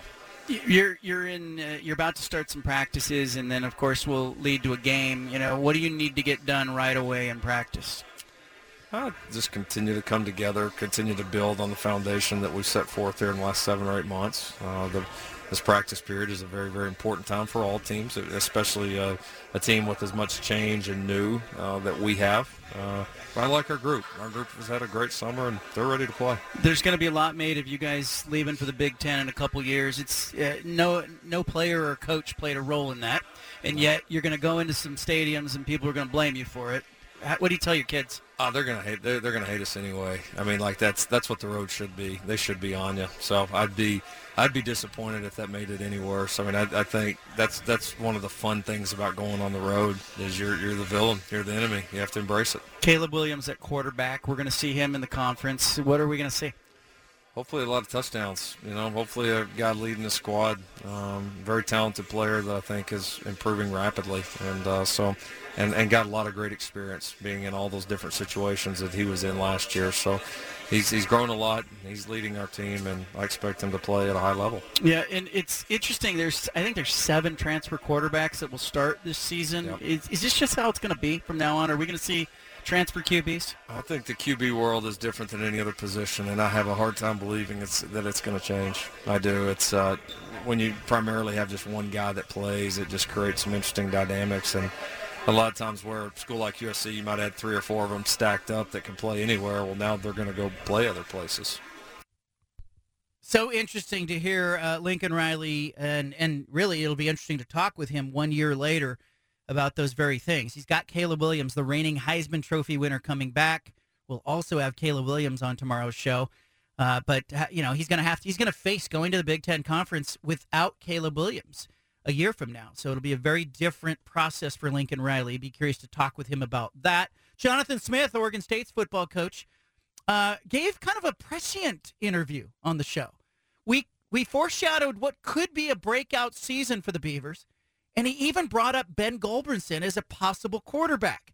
Nobody was talking about Ben Gulbranson before Oregon State's season a year ago, except Jonathan Smith. Listen here. You guys uh, went from talking about process to let's be competitive to let's win games and make a bowl game. What's the next progression? Yeah, I think we want to win the championship. I mean, we want to go to Vegas and, and, and be in the Pac-12 championship game.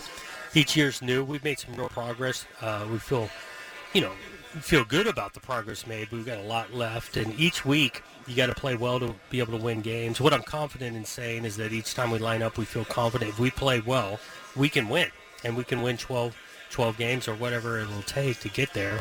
Um, but again, what we, the progress we've made, it really means uh, nothing for uh, this coming season until you start playing. Yeah, it means nothing, but you got to feel good about it, right? Like you got interest. Season. Look at the season ticket sales yep. with even with a half a stadium. I think those tickets are going to be hard to come by. Yeah, there's momentum. There's no question. Season tickets as high as it's been in a long time. That stadium, you know, even coming to the games, I know are it'd be under construction. You can see the progress and the momentum of you know, a belief in what we're doing, and we have. We we've improved. The program's in a way better place than it was when we we first got started. Um, with all of that saying, we know we got a lot of work to get it to the, the place we want to be, where we're going to Las Vegas for the championship. Jonathan Smith with us, Oregon State football coach quarterback. Chance Nolan, Tristan Gebbia. Are we ready to talk about that, or you want to see more in Oh, fall what- camp? What, I like talking about is I think we got a multiple guys that can help us score a bunch of points and win games. Chance has, you know, he had, did some really good things last year. Some things he's got to be better at, consistency and things. Tristan was playing his best football before he took a, a serious injury, and it's a long time coming back. Both of those guys healthy, uh, compete during August. Uh, ben Gulbranson is a freshman we've had that he took another injury last year that held him back. I think he's got a chance to be a really good player, and so I'm trying to see it on the positive light of that we got multiple guys that we can score points with. He called it, didn't he? Uh, they had multiple guys play quarterback, and they finished the year with Gulbranson, who was very good as a starter. Who will start this season? I'll ask Jonathan Smith uh, tomorrow as part of Media Day in a one-on-one interview you will hear right here. But I loved what he said. You know, prior to them winning 10 games, he said, we want to go to Vegas. We want to play for the championship. That message hasn't changed at Oregon State. I find that interesting. Tomorrow, 3 to 6 p.m., you'll hear it all. 2023 Pac-12 Media Day. I'll be live from Las Vegas. I want you to leave it here. You got the Bald Faced Truth statewide on the BFT Radio Network.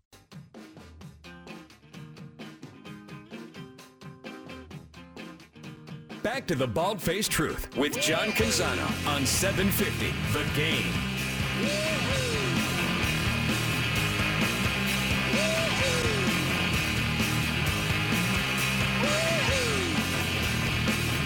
It was a few months ago that Anna uh, told me about this this thing that um, it was about describing your job poorly. How, Anna, can you can you describe for our listeners or explain to our listeners? I'm describing this poorly, am I not? Uh, why don't you explain what you were talking to me about on Facebook? Like something about describing your job poorly. Yeah, it was kind of a creative take, encouraging people to try and describe their job in a way that was very literal, uh, but also poorly. So, for example, there were hairstylists that were chiming in and saying um, they wouldn't say that they were hairstylists. They were saying that uh, all day long I stand on my feet wielding sharp instruments, cutting off dead portions of people's bodies. That's an example. So somebody who has a food truck, maybe they sell hot dogs, or maybe like they work a ballpark, they're a concession person and they work at the ballpark and they sell hot dogs. They would say, "I walk around and watch baseball and throw weenies at people who give me money for them." Yeah, something like that. Something like that. Yeah. Some of some of those descriptions can be pretty funny. All right, so tell me, like, I I I, hap- I happen to think I have a pretty ridiculous job because if I try to explain it to people, like one time I did, I was on the phone with somebody who was in India, and I was trying to explain what I do for work to this person who was in India, and I wasn't getting scammed. I was just literally trying to describe what I do, and they said, "You do what?" And I said, "I talk. I talk about sports. I write about sports." And the person on the end of the end of the phone was really struggling to grasp. Like for me, I would describe my job poorly. I would say, "I watch sporting events and write what I think about them," or I criticize other people who are out working really hard, breaking sweats, and running around on the field, or I uh, sit inside a studio and talk with nobody around me to lots of other people. And so that's how I would describe my job if I was going to des- describe it poorly. How would you describe your television anchor job if you were going to describe it poorly? Uh, the anchor job would be I sit at a desk and speak to a piece of machinery, um, telling stories about what happened in an area during the day or describing my job as a news reporter. I would say I rush to scenes where usually terrible things have happened and stand in front of them and ask people holding uh, a microphone what happened and what they think about what happened and how they feel about what happened. I will do that or something like that tomorrow at Pac-12 Media Day. And I, it's look, I have so much respect. Like when I see hardworking people holding a jackhammer, breaking a sweat, tarring a roof. We were in New York City, and I was watching people. There were some construction crews working in downtown, like in Manhattan, and I was thinking like the degree of difficulty of having to work in humidity and heat and in a busy city where you can't get like a truck up the street. I was watching the construction workers wa- work and I was thinking, job is so much harder than the job that I do. so much more difficult than the job that I do. Like I I love the job that I do, and so but I also think it's kind of ridiculous that you know I'm paid to go to sporting events. I'm paid to go and I write and I talk about things and I interview people and I ask questions that are into me. Like it, I kind of think I have a ridiculous job. Can I say that or? Like, will my employers here at the radio station go, "Hey, what, what's he saying? He has a ridiculous job." Like, I'm not, I'm not, I'm not taking a shot at the industry. I'm just saying I kind of have a silly job if you think about it. Like, if I had to explain this job to like my great great grandparents or you know who long two generations before they immigrated to the United States, and I said, "Here's the job that I'm going to do." I had a time machine. They would look at me crazy. They would, and you, it is ridiculous. There's many aspects of your job that are ridiculous, um, but I would argue that it also requires a unique skill set. Like, faced with the idea of going on radio five times a week and talking live, unscripted, uh, would terrify probably 98% of us. Like, there's a very small portion of the population that would look at that job description and be like, oh, yeah, sign me up for that. No problem. I've got the skill set that it takes to do that. So, I mean, and then on to put on top of that, the writing. I mean, I, I don't know. I, I think it's a ridiculous job, but I also think you have a spectrum of unique ability um, and gifts to be able to do these different things. I'm kind of like a specialist. You know, I'm uh, I, am not I, I I get the skill set part, but I'm just saying, like, as I kind of look at what I'm about to do tomorrow in interviewing 29 different Pac-12 coaches and quarterbacks and players, and uh, sitting in like flying to Las Vegas, sitting through the interviews, interviewing people, doing the radio show, writing about what's happening at the Pac-12 conference. It's all interesting to me. Like I love doing it, and and I love that you know people who are reading me at johncanzano.com are going to be able to go behind the curtain and find out what's really going on and get access to things that they can't normally get access to. And I love that the listeners of the radio show are going to get to hear Dan Lanning and Jonathan Smith and Bo Nix and you know they'll get very different interviews on this show than the sound bites that they're going to see throughout the day that are going to be born from like the group interviews. We're going to be going one on one with uh, the coaches and players, but I'm still struck by the fact that it's kind of weird. It's kind of a weird job, and I have had numerous times where I'm on an airplane and somebody who's like got a normal job is sitting beside me and they have a respectable job that they can easily explain. There's no questions. And as I'm talking about my job, I've even had people on a plane. I'm somebody somebody's goes, "What do you do?" What do you? And the guy across the aisle goes, "Do they pay you for that?" And I'm going, "Yeah, they pay me for that. What do you think I'm going to do? Like, you think I? How do you? How do you think my family eats? Like, yes, they pay me for that." And in the end, uh, I'm blessed. I feel blessed because I am that kid that grew up listening to KNBR 68, Sports Phone 68. Ken Dato had this late night show that was on after the San Francisco Giants games, and I used to turn on that radio nice and quiet so my parents couldn't hear it, so nobody would get mad at me. Nobody would come in and turn off the radio, and I would just listen to the callers calling into the post game show. And I, in my mind, I was answering the questions and gaining knowledge and listening to a very caller driven radio show that had a lot of personality to it. And so I think and maybe like Dan Patrick, the the style of interviews that Dan Patrick do, I really enjoy how he interviews people. And I think we have those similar kinds of interviews on this show.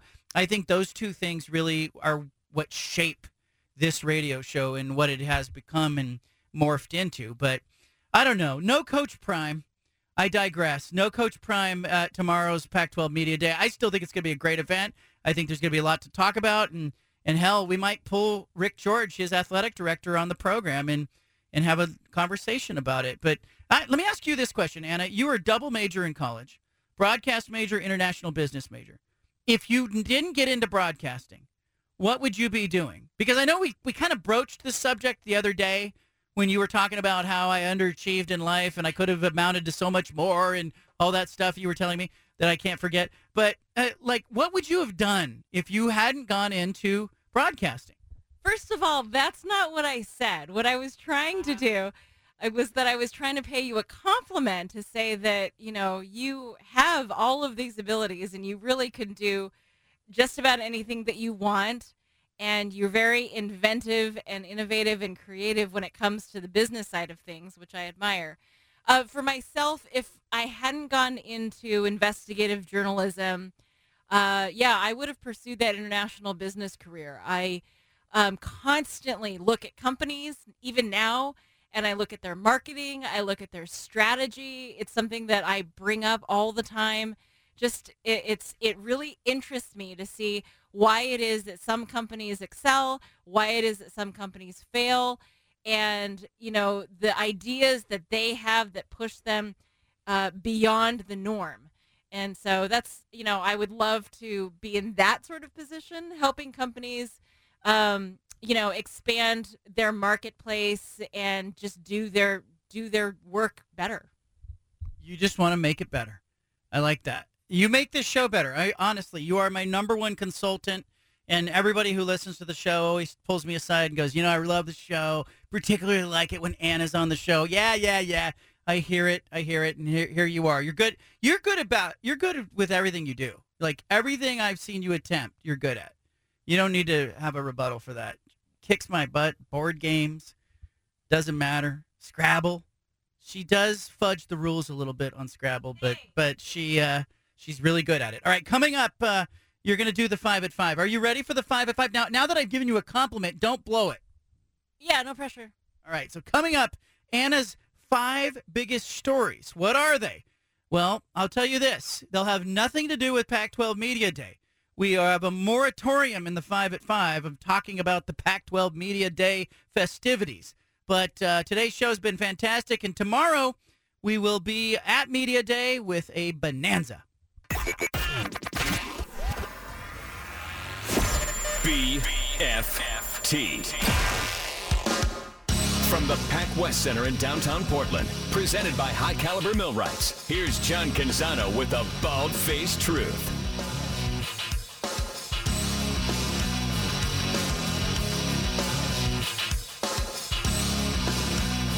I love the five o'clock hour, the happy hour as we call it. It's got good energy. Anna's part of it. Yeah, yeah, yeah. I know it's your favorite part of the show. Uh, I have a question for you, Anna, before we get into the five at five and the five biggest stories that you see in sports. Yesterday it was warm, and and I don't really because I'm in studio probably during the hottest part of the day, and I will emerge from the studio.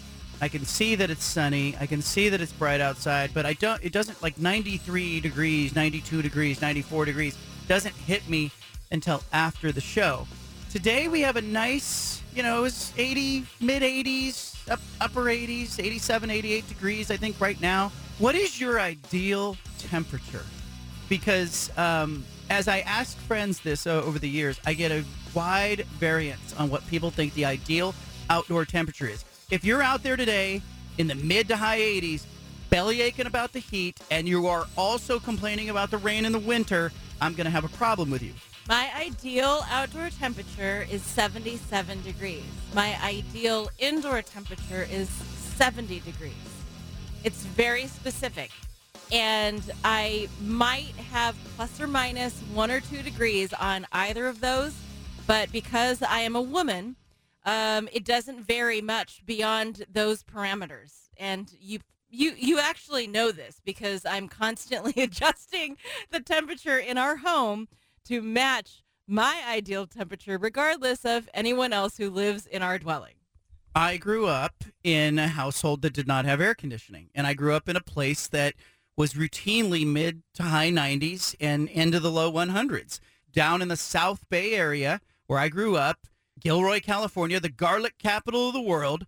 Shout out to everybody who knows what that is or has passed through and said, gosh, it smells funny here you could get over to the coast and you know 30 miles away from Santa Cruz or whatnot, and you're just south of San Jose. And but it was it was warm, and all we did was we shut the shades and we scrambled around in the morning and we tried to keep it as cool as possible. But I'm going to venture to say that it was in the low 80s inside the house most of the time, like in the summer, and I never knew it. Like I never had like the realization that I was living in a sweatbox as a kid, and so now I don't mind it if you know it's low 70s in the house. Like I like it comfortable, but that's that can be comfortable to me.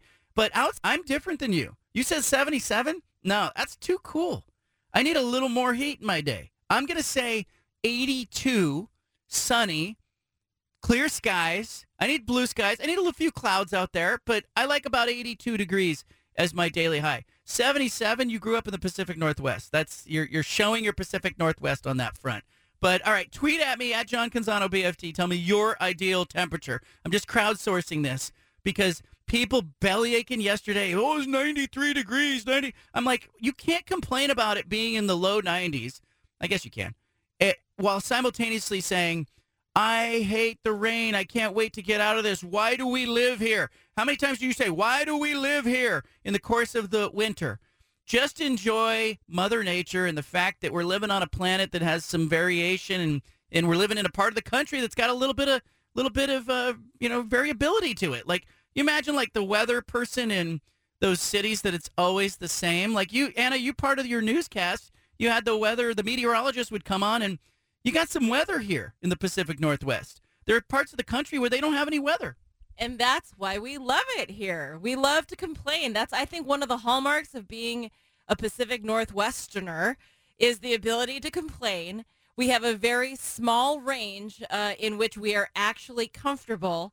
We complain about the rain. We complain about the sun, but especially, I think, on a day uh, like yesterday when it's hot and humid and sticky. Like hot generally I think that people can take, but when it gets the humidity rises and you walk outside and you're immediately sweaty, that's when people start to go, "Oh, this is this is too much." And you know, the outdoor music venue that might you might have at a restaurant is moving indoors.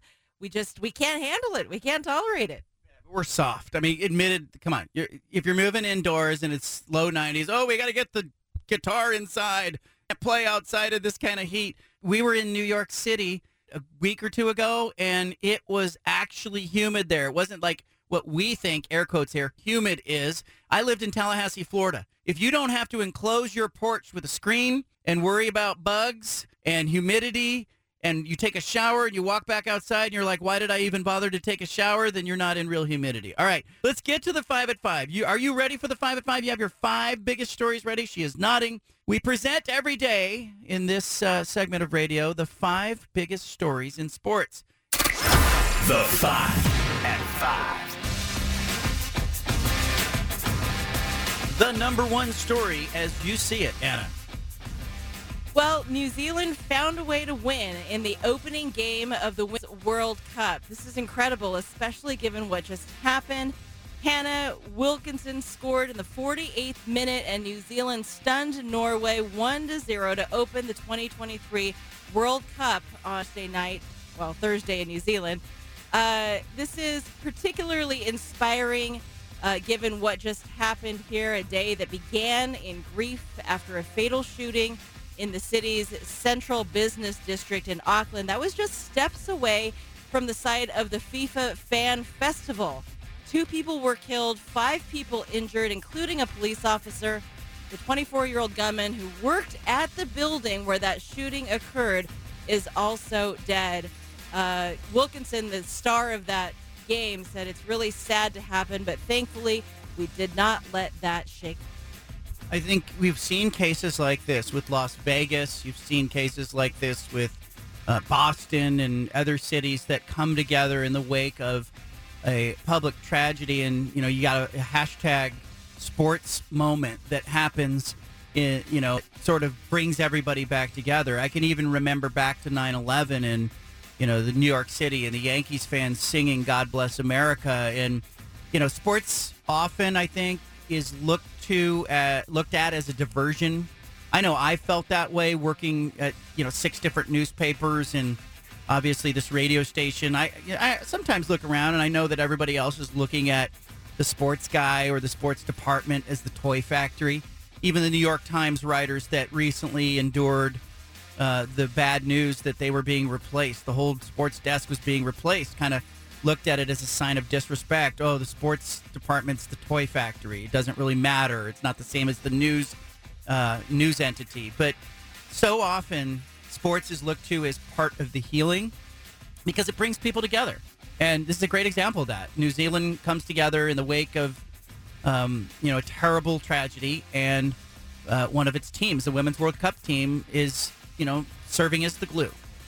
The number two story, as it. Well, this is something that we've been talking about, uh, and it appears that it's coming to fruition here. Three U.S. senators are unveiling a discussion draft of a bill addressing NIL issues for NCAA athletes. So this is a bipartisan group of U.S. senators. They are uh, talking about providing a national solution to issues with athletes' money making activities related to their name, image, and likeness, and to establish a set of rules for athletes' short and long term health care, their safety, and their educational choice. The senators involved in this Richard Blumenthal, a Democrat from Connecticut, Jerry Moran, a, a, a, uh, uh, uh, a Republican from Kansas, and Cory, Cory Booker, uh, a Democrat from New Jersey.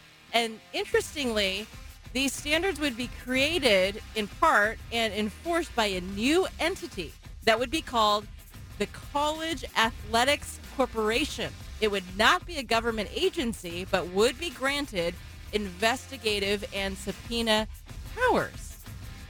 Couple things I want to unpack. First of all, impressed that this is a bipartisan thing.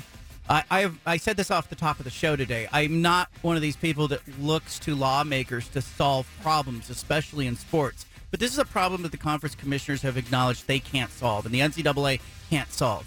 So, yes, if you can get uh, uh, you know NIL back on the rails, if you can get uh, the ability to give subpoena power and investigative authority to the NCAA, all of a sudden you have something here that may be able to regulate uh, you know, the Wild West that we currently see unfolding.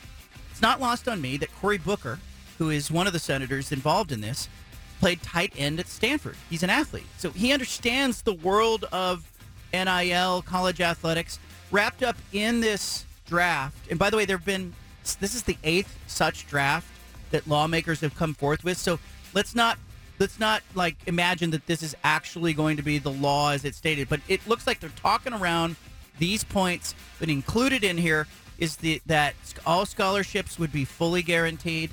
That means the coach can't pull your scholarship. Also, there would be medical coverage for college athletes that extends beyond their scholarship, including some lifetime uh, medical coverage for athletes that have long-term uh, disabilities that are caused by their sport. And uh, you know, it would it it it looks to me like this is a step in the right direction even though I am normally uncomfortable with saying, let's may have lawmakers divert from health care, the economy, and you know our national security to deal with sports. It feels like this matter is big enough and important enough and complex enough that that it needs some intervention. It's interesting to me that the corporation would be charged with creating a formal certification process for people trying to represent states in NIL.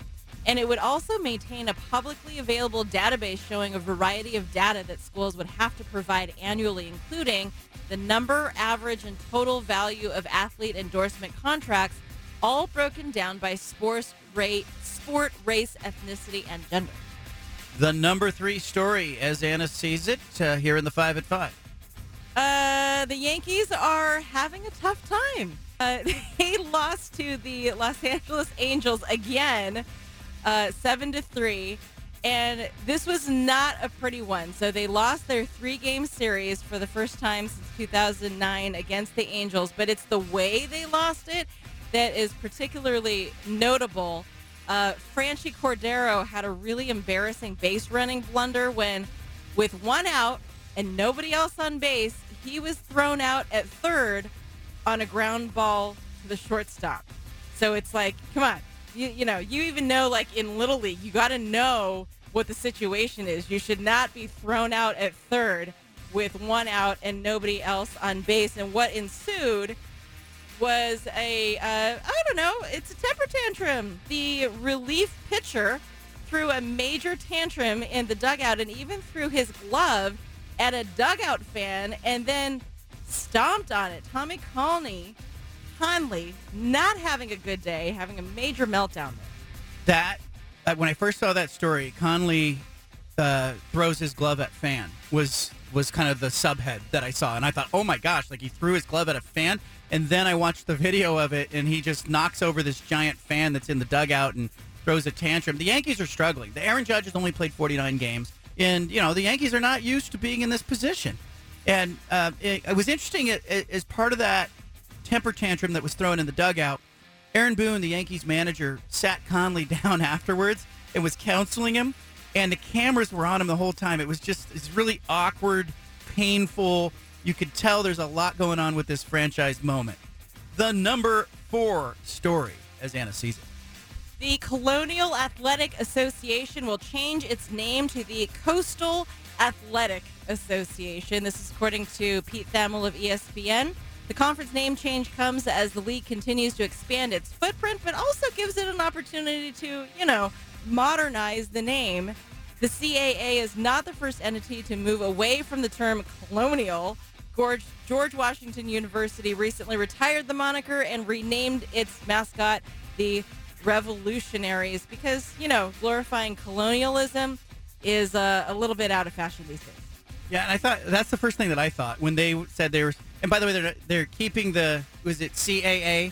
Yeah, they're they're keeping that because they go Coastal Athletic Association. But it, you know, Colonial to me, the first thing I thought was we still have a conference called the Colonial Conference. Like, so it feels like it was overdue. So brand rebrand. this is one of these positive rebrands that you see. You see some negative ones, but um, you see ones that don't work. This one works. Works for the schools. Works for the conference. Makes sense. The number five store, as Anna sees it. Uh, the golfers at the British Open are complaining about the bunkers. They're calling them penal. They're saying that somebody annoyed the groundskeeper uh, because the bunkers are just so flat. And uh, the greenside bunkers this week, they're saying that you can even just drop two shots and that it's commonplace to see players balancing a foot or a leg on the fairway while they bend over to simply try to get their ball back in play.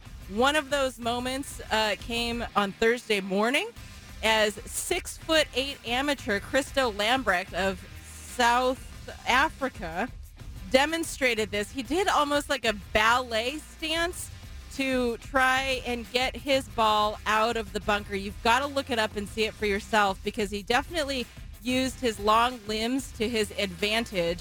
It's uh, pretty hilarious. He he has this very creative stance. He's got one leg in the bunker, one leg extended on the fairway. Like this guy's got to be able to do that or something. And uh, he's got his his back like almost completely turned away.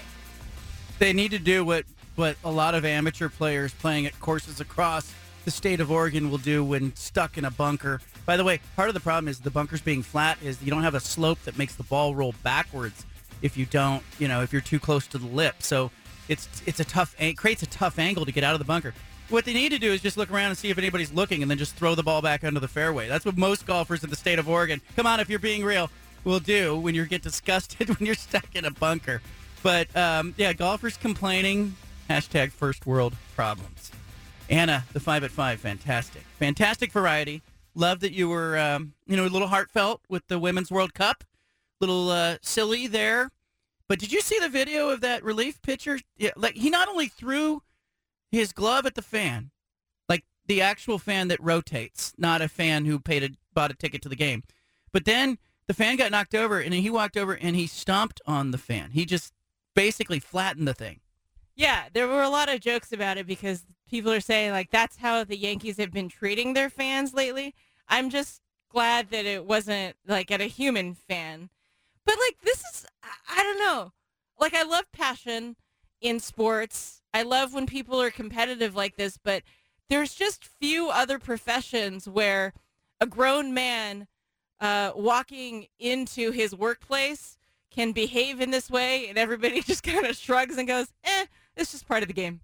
I think we've all had those moments, but I know in newsrooms, those high stress moments do tend to happen. I had at one paper I was working at a managing editor who took a phone call on deadline, kind of messed up whatever the paper was working on at the time. I had no idea. I'm over in the toy department, and uh, he He, he literally slammed down the rotary phone so hard that it smashed into pieces. And then he picked it up just like the Yankee relief pitcher and threw it on the ground and stomped on it. And you're watching a grown up lose their mind over, you know, a work incident. You ever see somebody lose their marbles on that in that kind of scenario? Uh, yeah. I've seen a meteorologist lose their cool. Uh, and this is, you know, I don't, I don't want to like malign all of the local meteorologists. Um, but there was one who lost their temper after there was a technical issue during the weathercast and was so frustrated that there was a fist punched and a hole left in the wall in the weather center after said weathercast. I can't say. I can't say. Uh, but yeah, you know, there's those moments, and, and maybe news and sports it has that in common. There's it's a high pressure job. I don't know, but there's a lot of high pressure jobs out there. Like I would imagine, like surgery, neurosurgery is a really high pressure job. And I, I don't hear about many neurosurgeons, uh, you know, throwing scalpels. Up next, I'm going to take the baton and run with it. Shohei Ohtani. How come everybody loves him? He has no haters. I'll talk about it next. You've got the home of the truth. Back to the bald faced truth with John Canzano on 750 The Game.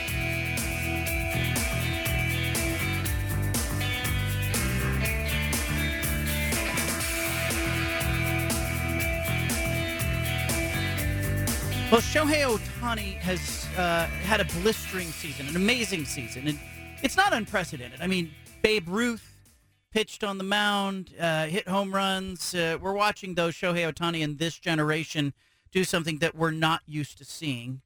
Uh, people want to call him the unicorn.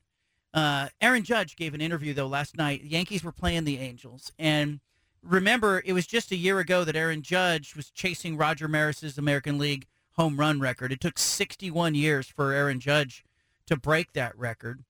And uh, you and I both know that we don't regard Roger Maris as the single season home run record holder. But in the American League, it's that's his record. And Aaron Judge broke it. And but Aaron Judge's hold on the mark could end after only one year as Shohei Ohtani is chasing it. Now, Judge gave an interview last night before the Yankees lost to the Angels seven to three. And he said, quote, it would be exciting for the game if he went out there and got 63 plus. So we'll see what happens. Aaron Judge legitimately sounded excited for Shohei Ohtani. Now, is he feigning the enthusiasm? I don't know. Is he is he saying what he's supposed to say? Ohtani went homerless last night. He's got 35 home runs in 94 games. He's on a pace to hit 60. Judge hit 62 last year, one more than Maris did in 1961. But uh, Ohtani hit 15 home runs in June and went deep three times in his first five games following the All Star break. And Aaron Judge said, "Look, um, the biggest hurdle when you're chasing something like that is is more mental than physical." He said, "quote He can hit 100 home runs or 80 home runs. He's got that type of talent, just like so many other guys in this league." End quote. Does he really though? 100 home runs? Come on. Here's what Aaron Judge said though. Here's the rest of uh, his comments. Is is he was asked about Shohei Ohtani. It's tough. but Like you said, you'll see him go out on the mound and strike out the side and come up and, you know, lead up the inning with a home run. It's, it's, it's something we haven't seen for, you know, quite a long time or probably never seen in this game what he's doing. So he's an amazing talent, you know, generational talent that you know, I'm, you know, pretty blessed to get a chance to see him and compete against him on a daily basis. So calling him a unicorn is a fitting nickname or description of him? Unicorn? Yeah, I, I guess that works. I, I think that works. Joshua, obviously in there, he said he's doing stuff we've never seen anybody do. Um, Babe Ruth did it, but come on. But literally, when we're talking about company of two. By the way, through 49 games this season that Judge has played, he's hitting 291 with 19 home runs and 40 RBI. And he gave the interview, and obviously he's out running the bases, trying to get himself back into the lineup. But but I kind of like I kind of liked it. I guess I appreciate that. A baseball's got a star in Shohei Ohtani that everybody likes. That's the thing, right? Like I can't I don't know anybody who doesn't like Shohei Ohtani. When Barry Bonds was chasing the home run record and chasing Hank Aaron, there were fans that didn't root for Barry Bonds. Like a lot of people wanted to see greatness, and and what Bonds did was amazing. And we found out later it was the cream, the clear, whatnot. But Aaron Judge, as he was chasing Maris last year, I can remember people rooting against him. There were naysayers. There were fans that didn't want to see him catch Roger Maris, didn't want to see him have success. But is anybody rooting against Shohei Ohtani? Is he the most likable star athlete in any of the major sports right now? Because you can find people who maybe aren't fans of Patrick Mahomes, think he has too much, he's had too much success. And Tom Brady certainly polarized a given room on a given day. You can look at hockey and you can look at uh, you can look at college football and you can look at Major League Baseball stars outside of Shohei Ohtani, and you can find a lot of pol- polarizing bar stool debates when it comes to uh, star athletes. I mean, look back in history. I was a big fan of Joe Montana, but I knew Dallas Cowboy fans and Raiders fans who didn't like Golden Joe.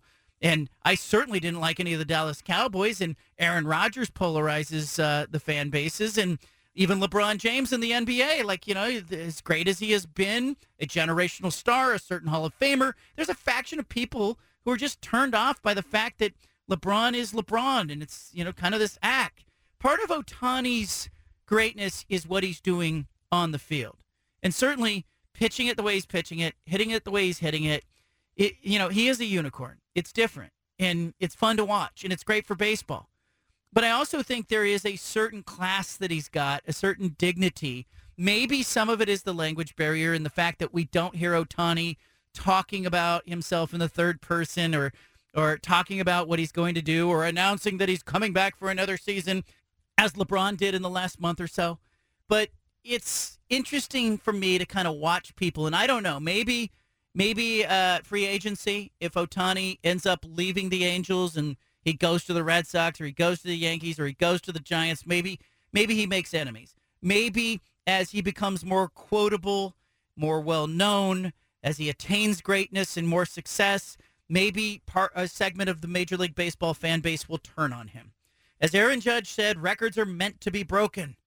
But in the case of Shohei Ohtani, the thing that I think is interesting is kind of the broken record that the chorus has been when it comes to the support of Shohei Ohtani. Everybody loves what he's doing. Everybody's rooting for him. Can you think of a more galvanizing sports figure? Do not try to give me Michael Jordan. Michael Jordan had haters. Don't give me Wayne Gretzky. He had haters. The only approximation that I can think of that comes anywhere near what Shohei Ohtani, the relationship that Shohei Ohtani has with fans, the only thing I can think of is Michael Phelps. In the 2008 Olympic Games, I was there covering Phelps in Beijing, and it was interesting to watch the Chinese citizens who were at the pool and around the country in, in China and around Beijing. They were all rooting for Michael Phelps. They appreciated his greatness. They liked him. Part of it was, I think, that China wanted to have the greatest Olympics that had ever been put forth. I think it was very important to the Chinese citizens that – that uh, they had this wonderful Olympics that was uh, a showcase of all the great things, uh, you know, the greatest athletes in the world and the greatest venues in the world. And the crow's nest was over the top, and that that uh, water venue, which was shaped like a cube and changed colors on the outside of the building, was amazing. But you know, inside the building in the pool, Michael Phelps was swimming, and he was doing something that nobody had ever done. He was winning at a clip that nobody could match. It was true greatness. He's going to get his sixth Olympic gold here at these games. And is he going to make it a perfect six for six with world records? It appears the answer to that is yes. 154.23. Phelps needs to get by Kevin. And he was saying all the right things. And he became very likable. Uh, it was fun. Um, you know, this is, you know, something that, you know, I was shooting for and wanted to get. Um, you know, this is uh, it's been a lot of hard work that, that Bob and I have worked together to get here, and uh, I mean, I'm, I'm, thankful everything turned out. You know, pretty much perfect. Um, from you know having great teammates uh, unbelievable teammates. Um, you know, to to have in, in all three of our relays to swim together as one, um, the hundredth of a second, hundred fly. Um, you know, it, it, every every moment that I've had so far, in and out of the pool, will be with me forever. Like there may have become a point after the Olympics when the public turned on him and said, "Okay, you've had your success." We kind of like to do that, don't we? We build up athletes, we root for them, we cheer for them, we talk about how great they are, and in the end, uh, you know, once they've had some measure of success, we go, "Okay, you've had your fun. It's time for somebody else to have some success." Maybe that helped. That had happened a little bit with Michael Phelps, but this Shohei Ohtani thing is interesting to me. I find it fascinating. I don't know. Tweet at me at John Canzano BFT. Tell me the the athlete that you find the easiest to root for, because I think that's what Shohei Ohtani presents. It's not just that he when he's on the mound he's fantastic, he's dominant, and it's not just that when he's batting he's fantastic, and you know he's chasing the American League home run record, and it, it's not just the fact that he's got a swing that is sweet and pure, and it's not just that he appears to have fun when he's on the field; he's joyful. And maybe it's maybe a little bit of it is that we're watching him struggle on a team that you know we're watching him struggle with his limitations, and we're watching his team struggle a little bit. And frankly, isn't it a little bit relatable to see what he's what he's done?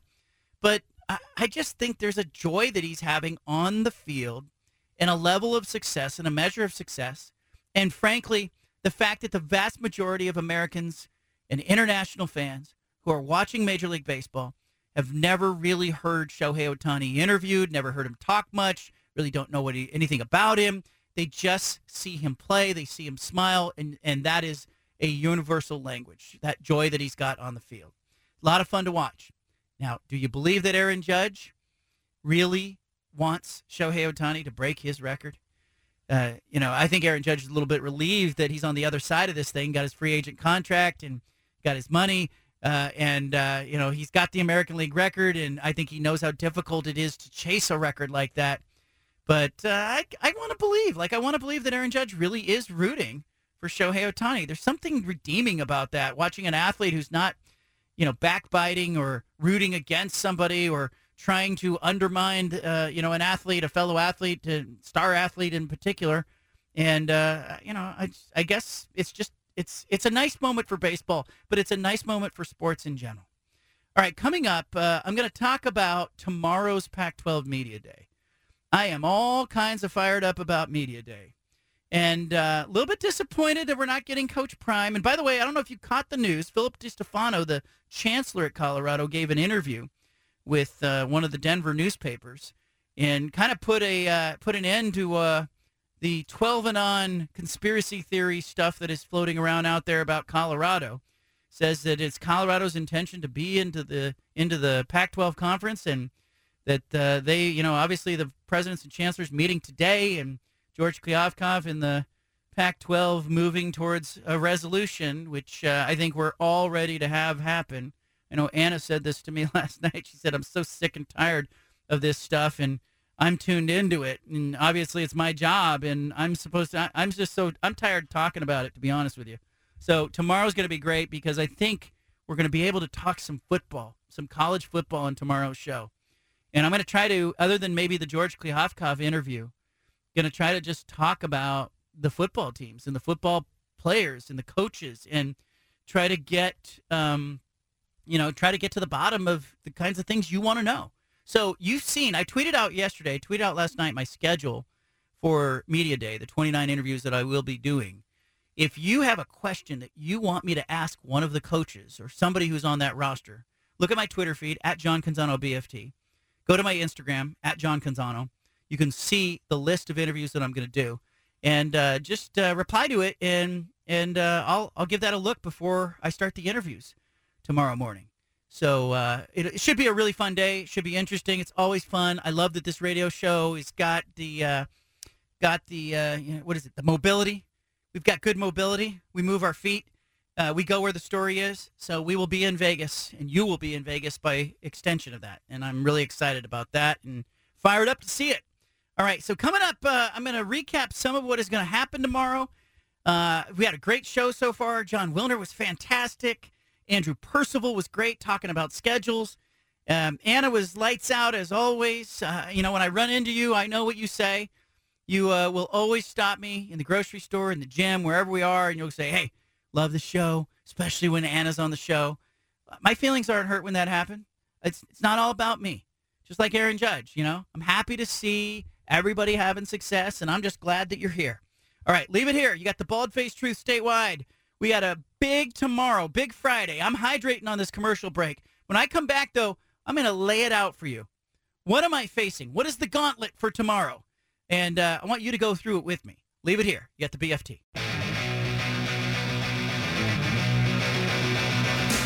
Back to the Bald Faced Truth with John Canzano on 750 The Game.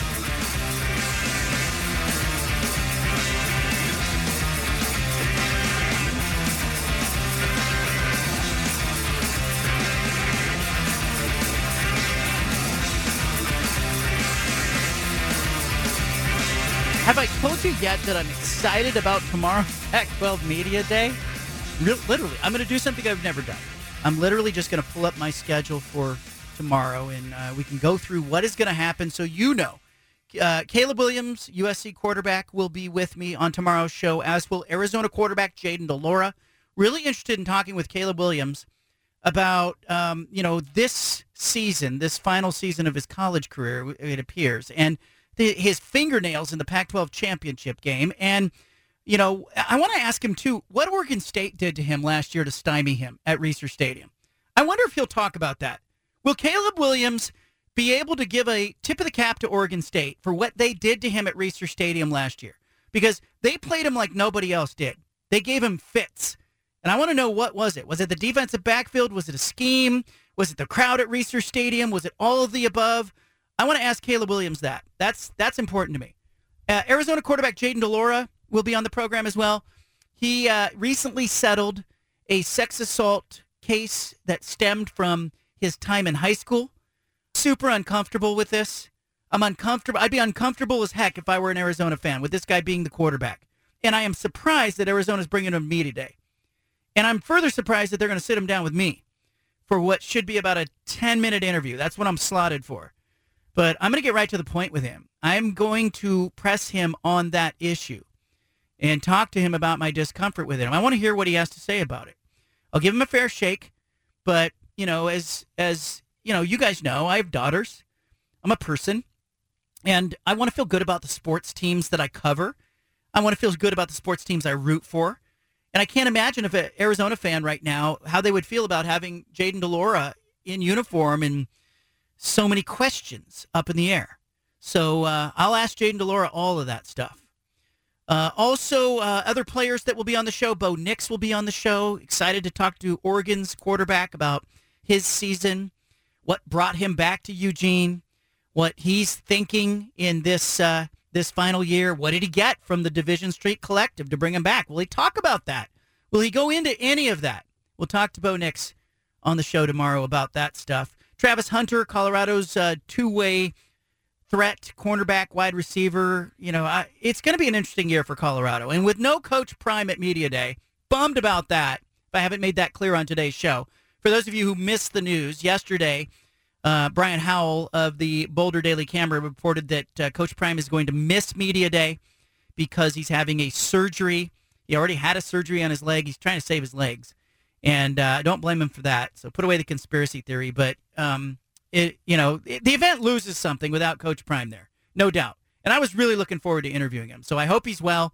Hope he gets well, and then let's get him on the show. Get him back on the show as quickly as we can. Uh, other players uh, that will be on the show, uh, Michael Penix Jr. will be with us. I'm excited to interview Washington's quarterback. That one should be fun. Similar questions to Bo Nix. What did he get to come back? What drove him to come back? What went right for him last year at Washington? And now, different season for Washington, both for Kalen DeBoer and Michael Penix Jr., who will be both be on the show. Washington's coach, Washington's quarterback. How different is this season when you frame this season with the reality that there are huge expectations for Washington? They flew under the radar a year ago. Nobody expected anything from Washington. Everybody said they're coming off uh, a four win season. Jimmy Lake got fired. Kalen DeBoer, Uh, what are the expectations? Can he get to a bowl game? I remember we were talking about that last year on Media Day. Can you get bowl eligible? Now the question, uh, much bigger for Kalen DeBoer. It's not about bowl eligibility. It's about you know, uh, and Michael Penix Jr. It's not about bowl eligibility. It's about can you sustain? Can you take another step? Can you get to Vegas? Can you dream about the playoff? You know, can you get can you turn in an 11 win season? And, and especially given Washington's schedule down the stretch, bloody November for for Washington. It you know USC on the road, Utah at home, Oregon State on the road, and the Apple Cup. That's your that's your November if you're Washington, and you know Washington could be seven and one at that point, eight no. Oh. I mean, depending on how they play in that Oregon game earlier in the year, and heading into that final stretch, uh, it could be really interesting for Washington and Kalen DeBoer and Michael Penix Jr. Uh, I also want to talk with some of the coaches. Of course, we're getting all the coaches on tomorrow's show, and Pac-12 Commissioner George Kliavkoff. Dan Lanning will be with us. Oregon's coach, uh, Jonathan Smith, Oregon State's coach, will be on the show. Cal head coach Justin Wilcox will be with us.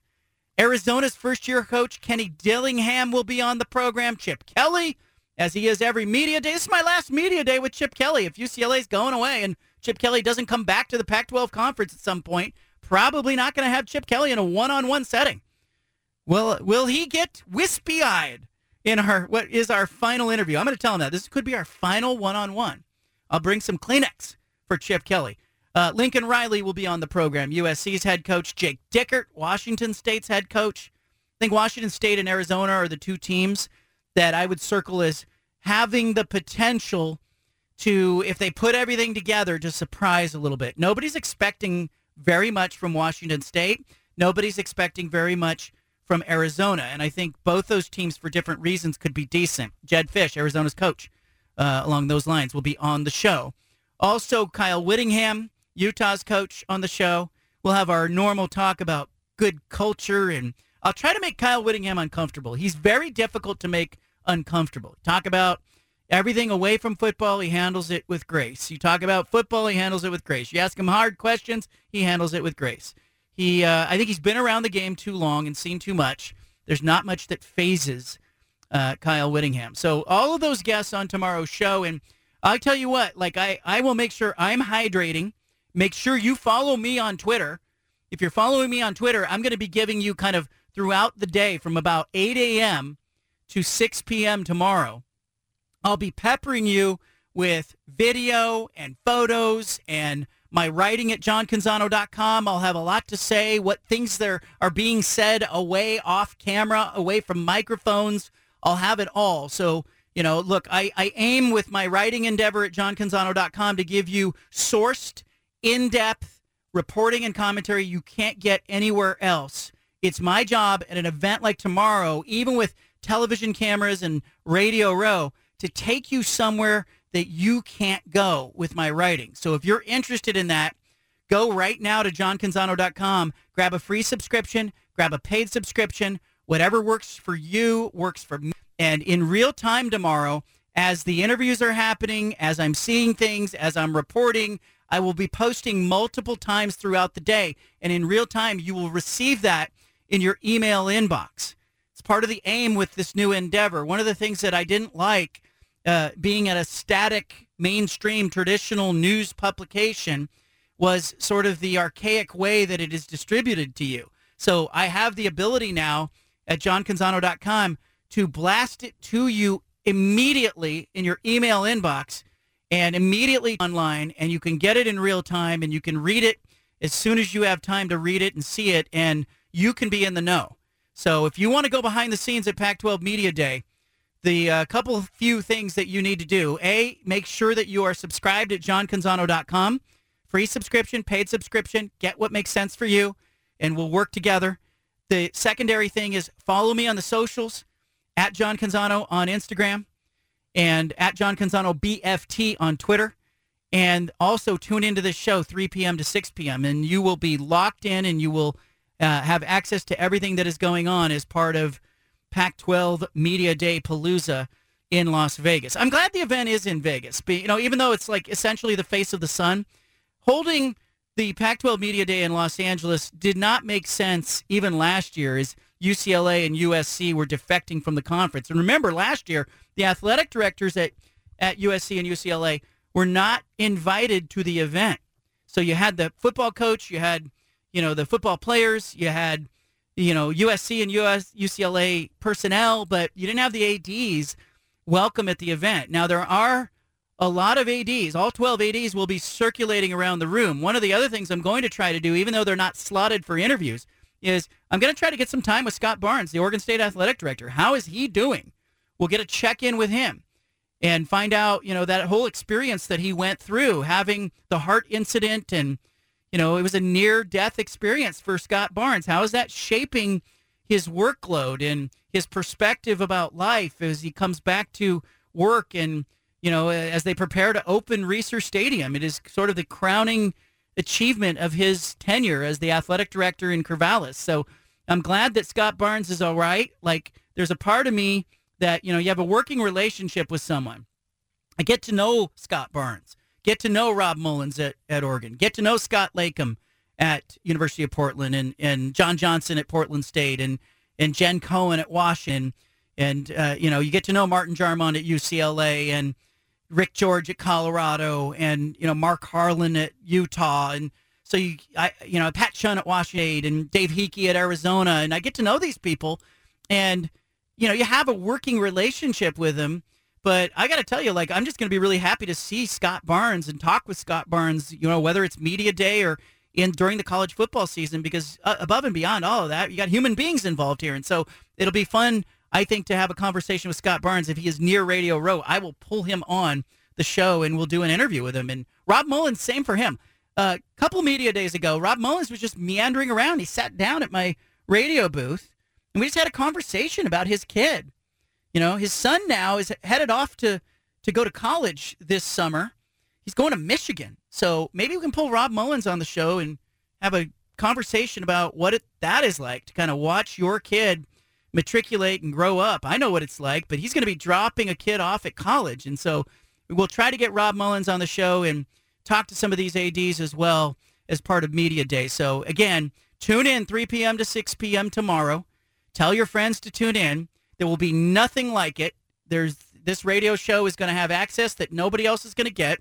Make sure that you're subscribed at johncanzano.com and make sure you're following me on social media. The rest takes care of itself. We're going to have some fun with it. All right. Uh, for Stephen Vaughn, for Judah Newby, for all the interns that are scrambling around, uh, I want to wish you a happy Thursday. Tomorrow, Friday show will be lights out. Put it on your calendar, and I will catch you 3 p.m. tomorrow. The Bald Faced Truth is not here for a long time, just a good time. Have a great night, everybody. Appreciate everybody who listens to this radio show.